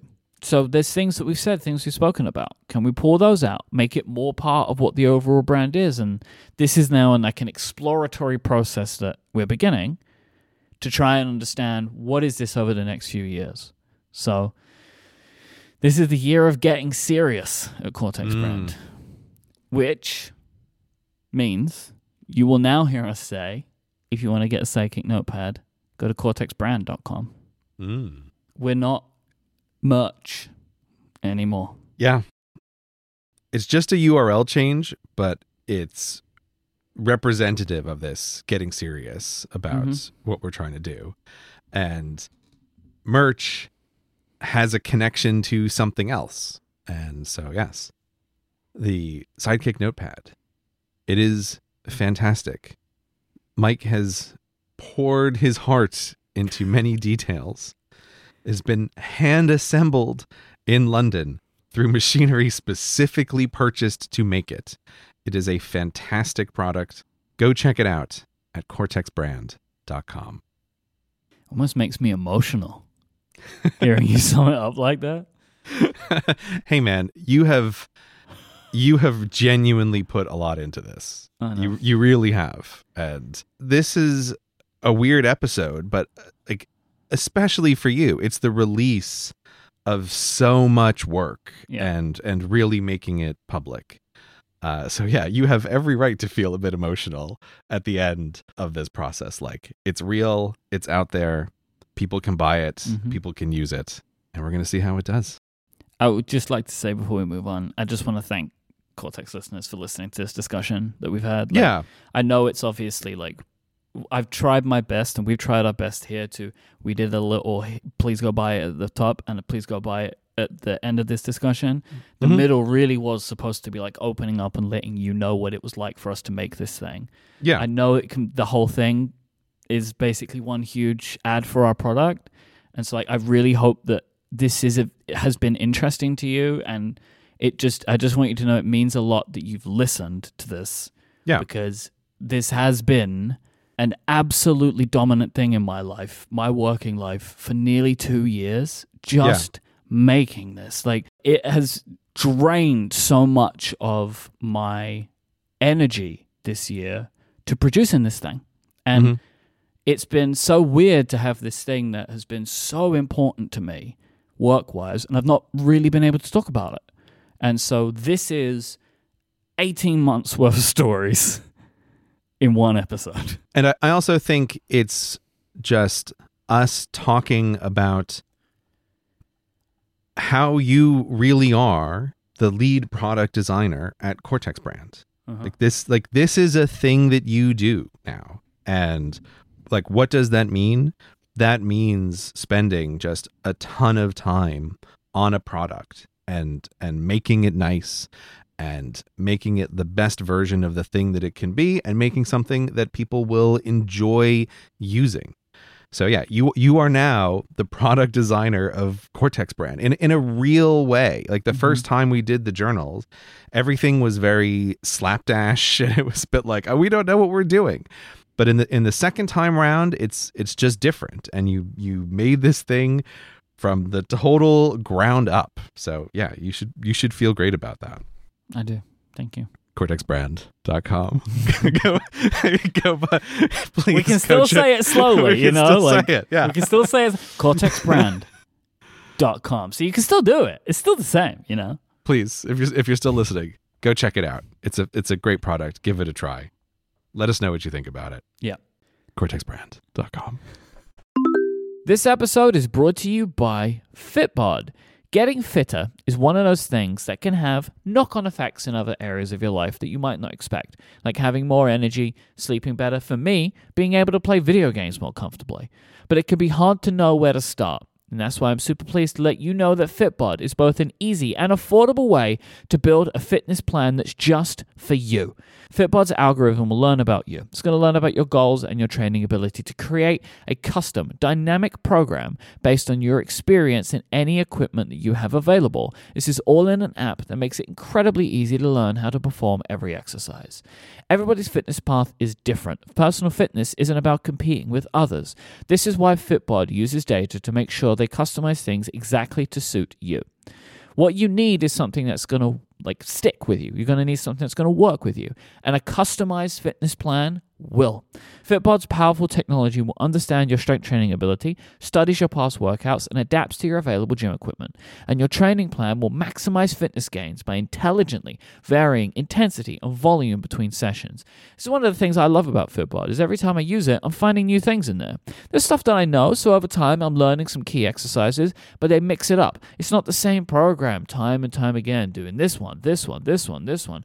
You'll get a bit of variety, which makes it fun. And also So when I'm learning these new exercises, I use their wonderful HD video tutorials. They're shot from multiple angles, so learning every single one is a breeze and makes it super simple. They have over 1,400 of these HD video tutorials, so you're going to very easily learn those next exercises in your workout.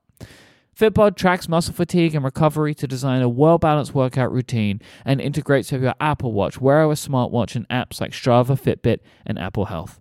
Personalized training of this quality can be really expensive, but Fitbod is just $12.99 a month or $79.99 a year. But you can get 25% off your membership by signing up right now at fitbod.me slash cortex. So go now and get your customized fitness plan at fitbod.me slash cortex. And that is 25% off your membership at fitbod.me slash cortex. Our thanks to Fitbod for their support of this show and Relay FM. So every year I've done this for a number of years now, where I take my Timery reports and look at them year over year and see kind of how my year has changed. It's like state of the Myke. State of the is. Myke, yeah. and it's kind of like for me now has become like a little bit of a tradition in also thinking about how I applied. It's like for me, it's my last part of how I applied my theme, right? It's mm-hmm. like this. It's like because I can look at this and see like, oh, how did I do in certain areas or whatever. So I have an image for you. Is it's this also will be in the show notes. It shows on the left 2021 and on the right 2022. I have a bunch of like little observations on this, but I'm always intrigued to find out if anything's jumping out to you. Oh, so I can open this up now. You I can check out the state yeah. of the Myke. All State right, of let's see how this how this was going. Oh, it's, it's- your image is slightly misaligned. It's breaking my brain. Hold I on, know. sec. I feel, hold on. I, I will fix this. I will fix this for the published version. Don't worry, it will be I was, I was like, oh my god, I can't, I can't look at this. I'm literally, I'm gonna open it up in Pixelmator right now. I have to adjust this it. the things are next to each I other. made it with shortcuts. I should have just fixed Oh, it. is that how you made this? Okay, Yeah. I was, I was, I was It's wondering. two screenshots, and I have a shortcut that just takes two images, and we'll put them side by side. Okay. Oh, Pixelmator Pro is letting me know they have a bunch of AI in it. Great. Yes. I just open up. Everything's got AI in it. I know. Okay. Select, copy, paste it, a new layer, and drag it. Why aren't you letting me track this? Oh my god! It won't let me do this. That's infuriating. Why am I? Why am I an idiot? This is the obviously you're having the same issues I had. This is an impossible thing to align. It cannot be done. It cannot be done. Okay. All right. Well, I'll do my best. Oh God, my brain is really breaking. Uh, okay. Well, the number one thing I like to see is we've got admin down, right, for Cortex brands. I like that. I like the less admin work, more actual like So product works. Yeah.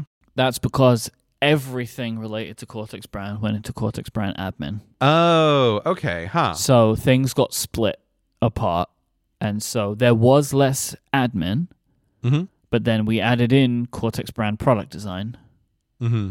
into that. So that's like a new it, it areas like 31 hours into product design, and then 75 hours in admin. Which is like one of those things I read. I was like, that doesn't seem right. like I feel like that should have been way higher, but I can't argue with the numbers. No, no, it's not. It's not possible to argue with, with the numbers. Well, I mean, actually, it, it, it totally is.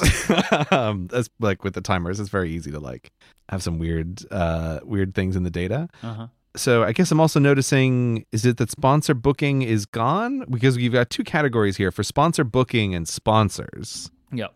right? But it's like sponsor booking has disappeared Yep. as has sponsor copywriting Yep. and is it sponsor aftercare is Yep. that also gone So I had four separate projects in 2021 prior for podcast sponsor stuff uh-huh. booking, copywriting, and aftercare, and then just like a general sponsors one. mm-hmm. To be honest, I can't tell you what that even meant now, looking back at it. Uh, in 2022, I just collapsed this all into sponsors in one bucket because in 2022, I was dealing with this less than I was before, which is shown out, right? Like the. It's way less. It's probably half at least. Mhm. It continues to go down year over year, and, and I did a little consolidation to kind of show that. Like things like copywriting and aftercare, I just wasn't doing those anymore. Booking, not Right. at all. So it's just like let's get rid of those, put it all into one bucket, and call it sponsors. So where has all that work gone? Carrie does it, Fantastic. Yep. And That's going pretty good. into 2023, it will be less and less and less and less to the point where maybe 2024, 2025, that doesn't even exist anymore. I think I mean I, I feel like that's got to be the goal, right? Is to is to get that category down to as close to zero Yeah. as is possible. I don't think it'll ever be zero, but it will be like my plan is like at the bottom, hmm basically. Oh, your mentorship is way down. Yeah, I had to take a break from calls for for a few months when we were moving. Ah, okay. Those like So- ten way calls that you were scheduling. It's back to monthly now, but there were a few months where I just couldn't do it. And then also when I had COVID, I took Mhm. a couple of months off there as well. Um, yeah, that- that'll do it for sure. Yeah. so I wasn't able to keep the calls up to the same level, but Mhm. that would definitely increase in 2023 over 2022. It should go back to closer to around 2021. But also in 2021 was a lot of setup for that, like Hmm. which oh didn't yeah. exist in 2022. Okay, that like, makes that was when I started doing it, and so like I had to spend a lot more time getting like the processes and stuff set in place. Right. Okay, question. What is Yep. this what is the this massive improvement in a category called self-improvement? Yeah. So what is what is the deal with that? Self improvement is physical health, mental Hmm. health. So, like gym stuff, therapy, and also if I'm in a situation where maybe I'm having lunch with a friend or like someone who I consider kind of like in a mentor relationship, where like the idea of this time that we're spending together is not just to like hang out, but we're like getting together and like kind of more akin to some of the lunches we used to have before we started the show, right? Of, right. like, okay. Well, like we're gonna come together and we're gonna like talk for like two hours, and it's and we and I was like, I'm going to leave this a better person than when I sat down, like Hmm. in some area. Um, it's like I have a few people in my life where those kinds of meetings will will do a certain thing for me, or invigorate me in some way, or may open up some doors to me that weren't previously open before. And so like that is included in it. But it is much more the health and fitness. Like I started tracking my health and fitness stuff in there, which was not I didn't do that in 2021. But in 2022, like when I went uh, it wasn't everything. It's just when I would go to the gym. Like other workouts and stuff like that I don't count in here. But like it's I'm making a very conscious effort to take time out of my day when I could be doing something else. Mhm. So I'm going to give myself the hours. Mhm. If you removed that and you would see a much bigger because really my year over year is larger, right? My Yeah, total yeah. number. But that's because previously I only tracked work. Where now 150 hours Oh, okay. I see. Right. So that's that makes sense, right? So you you just added in a I huge category that you basically didn't. So so eventually you're going to slowly add in all the categories, and then you're going to be just like me and run a timer all the time. no, probably not. But you never know. I, Let's I have thought, genuinely, I've thought like, for me, like I like to try and amend my time tracking to mirror something with my theme, and Mm-hmm. so like that was self improvement for me was was the structure stuff right from Mm. 2022 of like doing things to provide a bit more structure and stability in my life, similar to home. Home was added. Home was 100 hours, right? Of just like yeah, I was I was just seeing that as well. We've got we've got home and and uh, well, family management has done a huge uh, jump as well. Yeah. So both of those are increased because of all of the home buying stuff, right? Mm. where like family management may have been more when we were dealing with like paperwork and stuff, and then home was more about like I'm w- in this house and trying to get it done or whatever it Mhm. might have been at that point. So they all got added in, and these were much more th- related to like year of structure. And so I'm thinking with year of the weekend, I'm not going to track my weekends, but Mhm. I'm considering adding something about like time with friends that's not in the self improvement category. Like currently, I've been tracking some of this in self improvement, but I think I might just have like a friends time as a category that I might track. But I'm Hmm. not completely decided on that yet. Yeah, just something to think about. This is not a strong suggestion, but just popped into my head is you could also just do something like have a have a weekend timer in the sense that if you feel like you're using the weekend well, you can keep that timer running. But if you tried to like break to do things that are not good for the weekend, you would have to stop that timer. Mm. Like, just just in the way like I I think of again like I like the timers as a sort of intentionality tool or a what am I doing tool. Yeah. It's like oh I, I get to like clock hours for a well spent weekend, but I, I have to be aware of like if I start to do something that doesn't work towards this goal, I have to stop this timer. Even even if that doesn't mean like you're tracking the thing that you're doing. Yes, yeah, that's interesting. What I might do is create some kind of timer when it's like, I'm not gonna like put the timer on on Saturday and turn it off on Sunday, but Mhm. like if I'm using my weekend for like an intentional activity. Yeah. Yeah, I might. That's a good idea, and that would probably, if I just called that weekend, I could then track things like going out with friends on a Wednesday afternoon. So yeah, I think I'm going to add that in now. Actually, it's just a timer called weekend, which will be more for. It's like a code word, really, more than anything else. It's yeah, th- that's exactly it. Like I, just just what you said. Like because with a bunch of these things already, you're happy to lump things together in a single category, and so like having a separate socializing with friends tracker just feels a bit like no, no. You, there's a goal you're trying to achieve, which is well spent weekend time. Just try to track that and like lump a bunch of stuff Yeah. together in that one timer because it doesn't really matter the specifics of like of which of the good weekend activities it was it just matters that you've actually put a bunch of hours towards that as a goal Yeah. So there's a few things that I'll bring your attention to. Mhm. There is a reduction in editing and prep of shows. One of the bigger changes there was when test drivers became the Backmarkers that removed a huge prep and editing. oh right right that of show course. switchover. But then also the bigger drop that probably won't see an effect until 2023 because I did it at the end of 2022 was passing off the editing of Upgrade Right, right, of course. because now podcast editing will only include Cortex and the Pen Addict. Mm-hmm. So that's it. For also something I've added for 2023, which relates to what we were just talking about, is there is now a Cortex brand marketing project. Oh, right. Okay. So, right. So for like I was- Instagram stuff. Yeah. Exactly. It doesn't really fit product design or admin. And it is kind of funny where it's like Cortex brand marketing in 2023 in February has nearly clocked as many hours as Cortex brand product design did in all of 2022. it's like Yeah. I'm convinced I've done something wrong. Like I- that there is some there is somehow a 30 hour drop year over year in Cortex brand stuff.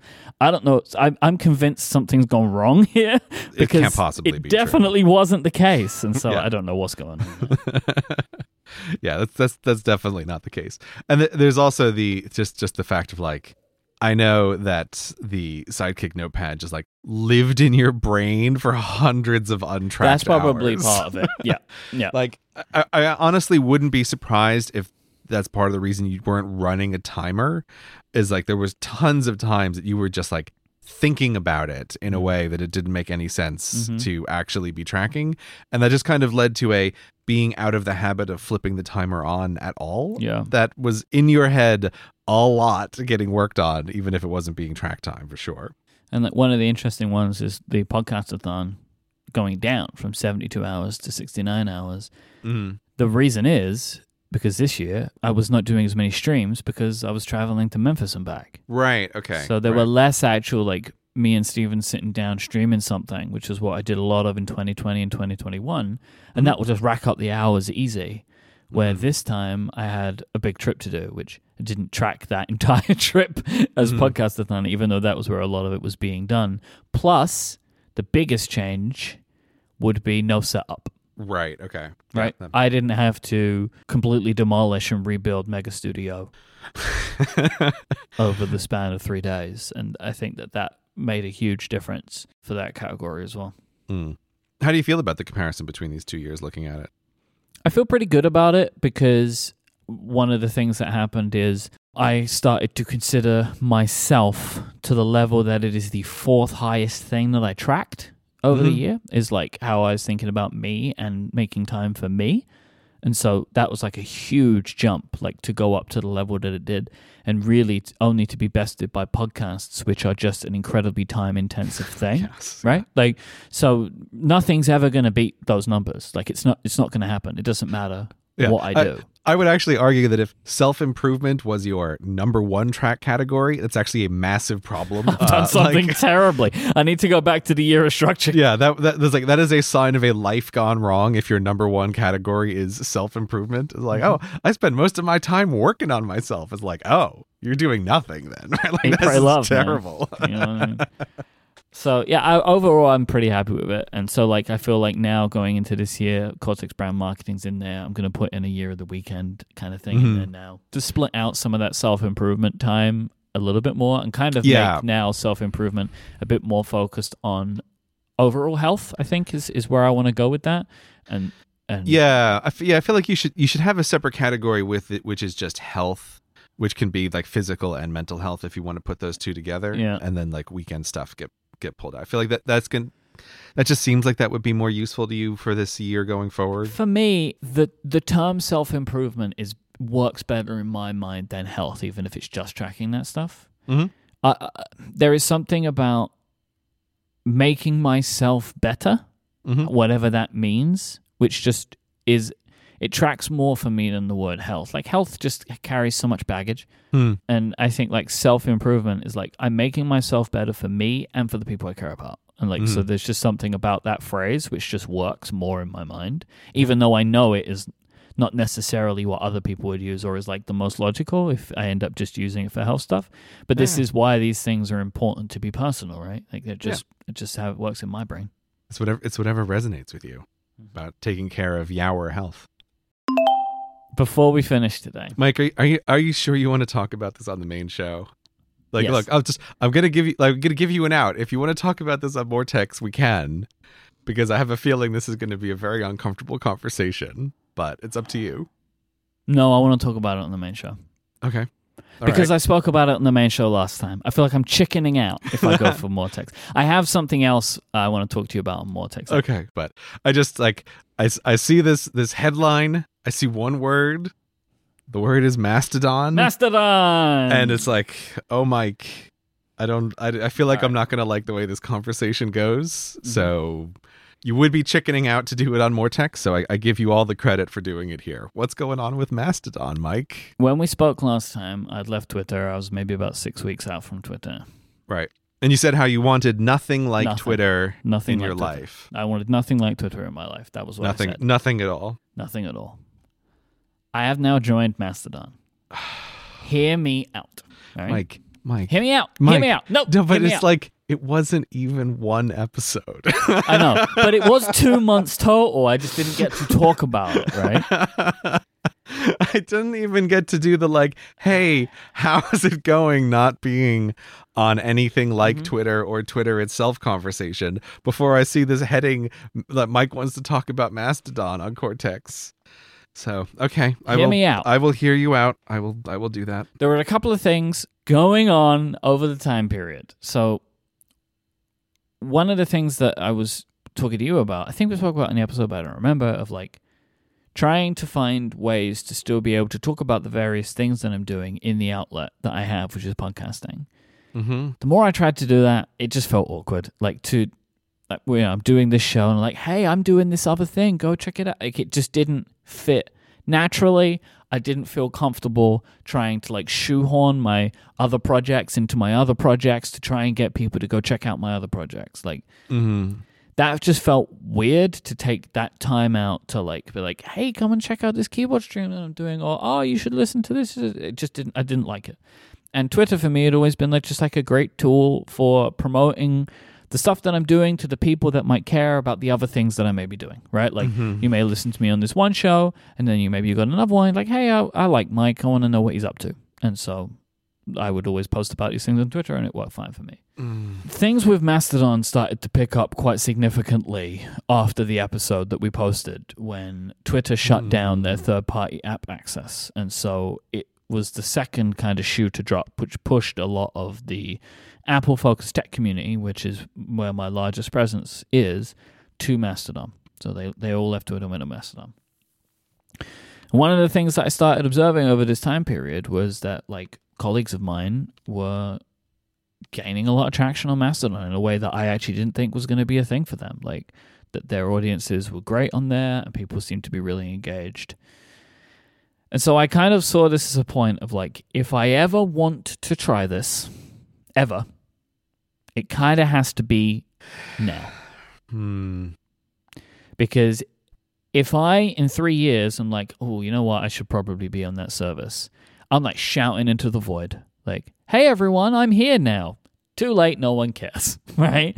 Like, so I feel like it kind of has to be now while people are interested in the service and it's got that, like, hey, we're making it happen kind of vibe.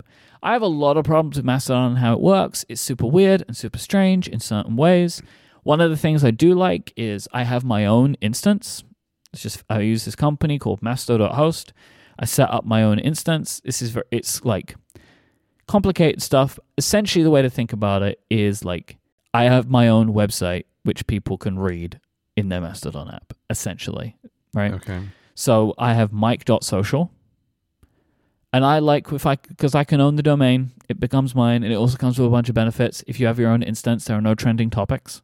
It just Mhm. doesn't load stuff like that, like things that I would have issues with with Twitter. Like I would get sucked into trends and like they can't get any of that. Mm-hmm. So I am on Myke.social, and I have set for myself a selection of guardrails, which have already significantly changed my experience. So while Mastodon is technically Twitter like, this is nothing like my experience of using Twitter before. Mm-hmm. One is 15 minute app limit per day. That is my maximum, and I am not going over it. Because of this 15 minute app limit, I'm taking a very different approach to how I use Mastodon. So I use an app called Ivory, which is made by the people that made Tweetbot. And I open the app once or twice a day, see what's going on, and close it because I just don't have the time. Like, I only have 15 minutes. This is not enough time to spend a bunch of time in there. The biggest change is the following list. I follow less than 50 people.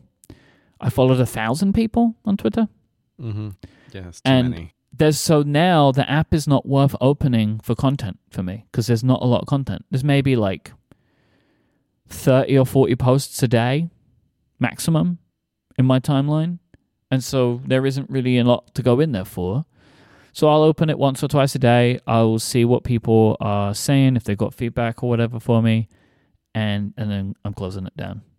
This feels very different. Um, I know that this only sounds as good as my own, like wh- how I feel. Like people will take from this what they will, but I there is an element of I feel in leaving Twitter, and I did it, and I was happy, and I learned a lot about myself and how I use social media, and I'm applying some of these things to how I'm using Mastodon. But ultimately, I think I have a professional responsibility to be accessible on this service. I think in the long run, not being on Mastodon now would be not great for me. Why? What is what does that what does that articulate as? I think it puts me off on an island that I was becoming like just more and more conscious of, and it didn't feel good. Like they just felt to me like an element of like I'm just out there, man. I'm just out there, and you can be over there, and I'm going to be over here. And I felt like it was becoming too easy for me to just make fun of it, and I didn't understand it. And I Mhm. feel like now using it, it's like, yeah, okay. Like, there are parts of this that are weird to me. I don't agree with a bunch of the decisions. Like, there are things that are weird about it, and there are things that are technically complicated about it. People are making it simple enough at this point to, to try and get started. And ultimately, once you're started, you're kind of in it. And then there are weird things that you bump into, but I think over time, app developers are going to smooth those things out. And so it's like ultimately, it's just nerd Twitter. Mm-hmm. And realistically, that's all I want. Like a lot of the problems that I have with with Twitter was when it for me wasn't nerd Twitter. And Mhm. like there was just like stuff breaking in and taking my attention in places that I didn't necessarily want or need. Mm-hmm. And maybe Mastodon is a little bit less of that and a little bit more of the communities that I care about. I think it's important for me to be able to talk to people in the place that they are without necessarily surprising them with a thing I want to talk about, which is how I started to feel like I was doing on some of my shows. And that just didn't feel right. And so I'm on Mastodon. And my experience so far has been really good. Like, people seem very excited about the service. People seem very excited when you kind of join, like which has been nice. It reminds me of what Twitter used to be like. Ultimately, it's still a service full of people, and people can be difficult. but I am doing a lot of work in how I better protect myself from some of the things that have bothered me most and more. So I feel pretty comfortable about where I am now. I am aware of the fact that it has been maybe four or five weeks since I said I was leaving. Technically, I've left Twitter and I'm not go. I, I have never going back. Like I just don't need it in my life. Um, but now I'm on a different service. I feel just deeply unconvinced. I know. Uh, I, I, I'm I'm just worried because I, f- I feel like a lot of your concerns were about what the what a Twitter like service was letting into your life, Yeah. and now you're talking about the things that you were missing.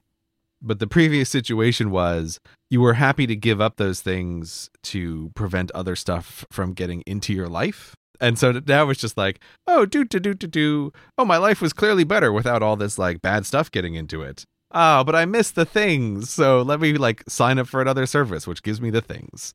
Like it's just that door is opens up both things. Uh, I know. It's like the good and the bad. So that's I think that that's my primary concern about signing up. I, I will I will always grant that it is unfair of me to take a really strong position on you don't need this because just the nature of your work does make it more much more useful for you as a tool than it does for me like there's just no argu- there's just no argument about that so like I, I will still grant you that but i don't know it just it sounds a little bit like you're spinning a story that's very convenient for getting back the thing that you had very good reasons for leaving in the first place I think the big difference here is I did not miss my main use of Twitter as like a consumer.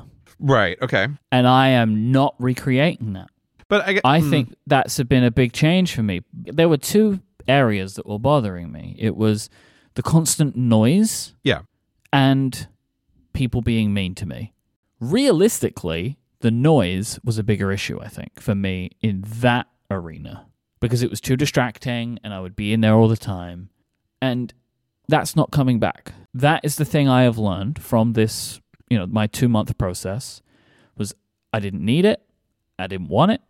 Not for me anymore. hmm And so now in joining Mastodon, well, I'm not going to follow many people at all. And then the noise isn't there.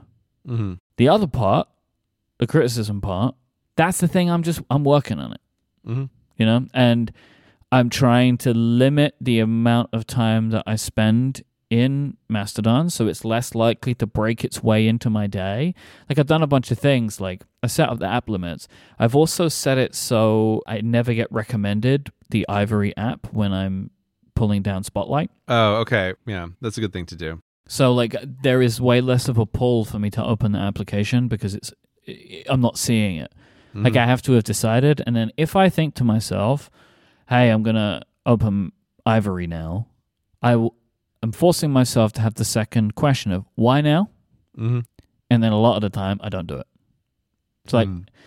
I'll be honest, like, I am working through this with my therapist. He said to me that exact thing. Every time you want to open the app, ask yourself why you want to do it.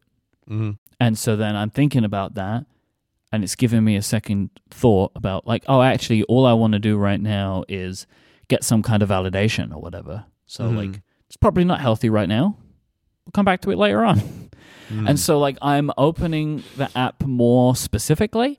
I'm also using tools like Buffer so I can post without ever opening it. yeah, I mean, yeah, that's great. So trust me, I know how this whole thing sounds, right? Like I'm incredibly aware of it.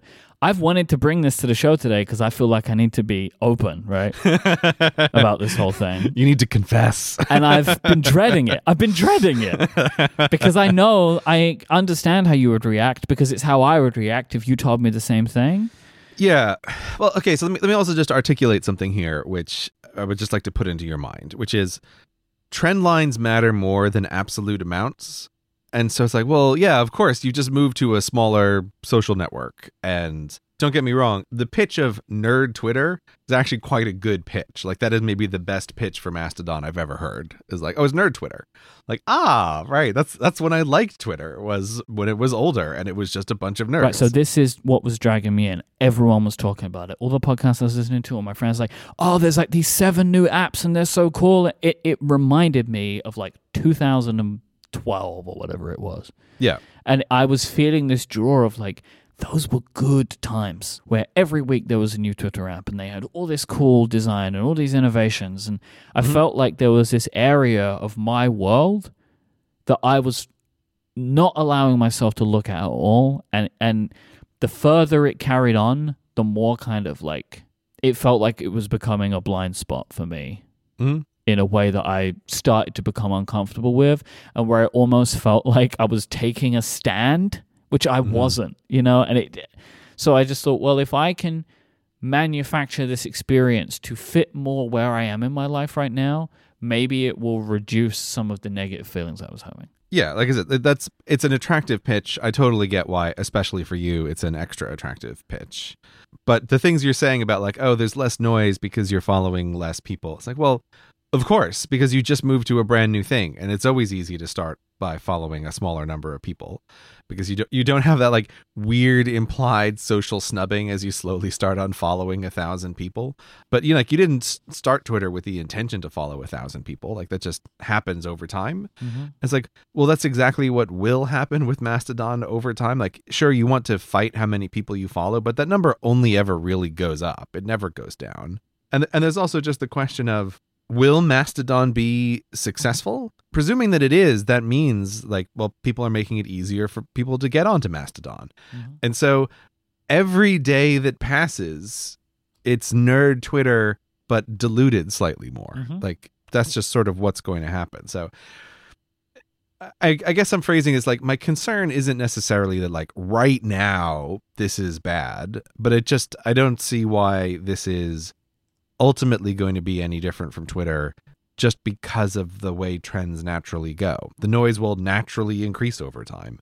If they're doing well, that means that they're growing, which means that it's not so much a selected subgroup of people. As it grows more and more, I just think like the temptation to use it from a content consumption side will increase. Like of course it's it's easier not to think of it as a content tool right now because there's just fewer people there. But yes, I don't know. I just think about the trend lines with this and it all seems to point towards like if it works, it will just be Twitter again and it'll have all the exact same problems. So that's why I feel like oh, that's going to be a like a slow boiling frog kind of problem and that's my concern. I agree with you, provided the fact that I, for me, my view on it is that I allow it to happen. Like, my Yeah. approach to the service is different to my approach to Twitter. Like, Mhm. my approach to Twitter was I'm going to use this as a way to keep up with what's going on in the world. I Mhm. am not using it for that at all. At all. Like, what's going on in my community? RSS is where I'm getting the information. Like, So you're just intending to use it as a broadcast tool? uh, to be able to have a place where people can ask me some questions. Um, like I was getting some great Sidekick Notepad questions over the last couple of days. Mhm. People asking for things or asking me like, how does this thing or that kind of stuff. So that was really useful. Mhm. And also was a way for me to just be like, hey, there's this thing going on. Do you want to come check it out? That's my plan for this service. Mhm. I feel like if I can stick to that plan, I think it will be more beneficial than not. All right. We'll see. We'll see. Got to come clean, man. You know what I'm saying? Like I, I, I felt like I couldn't just leave that whole conversation out there, and then I've changed my mind, and I'm like, shh, nobody tell him. Yeah. Well, I have registered my grumpy disappointment. Mm.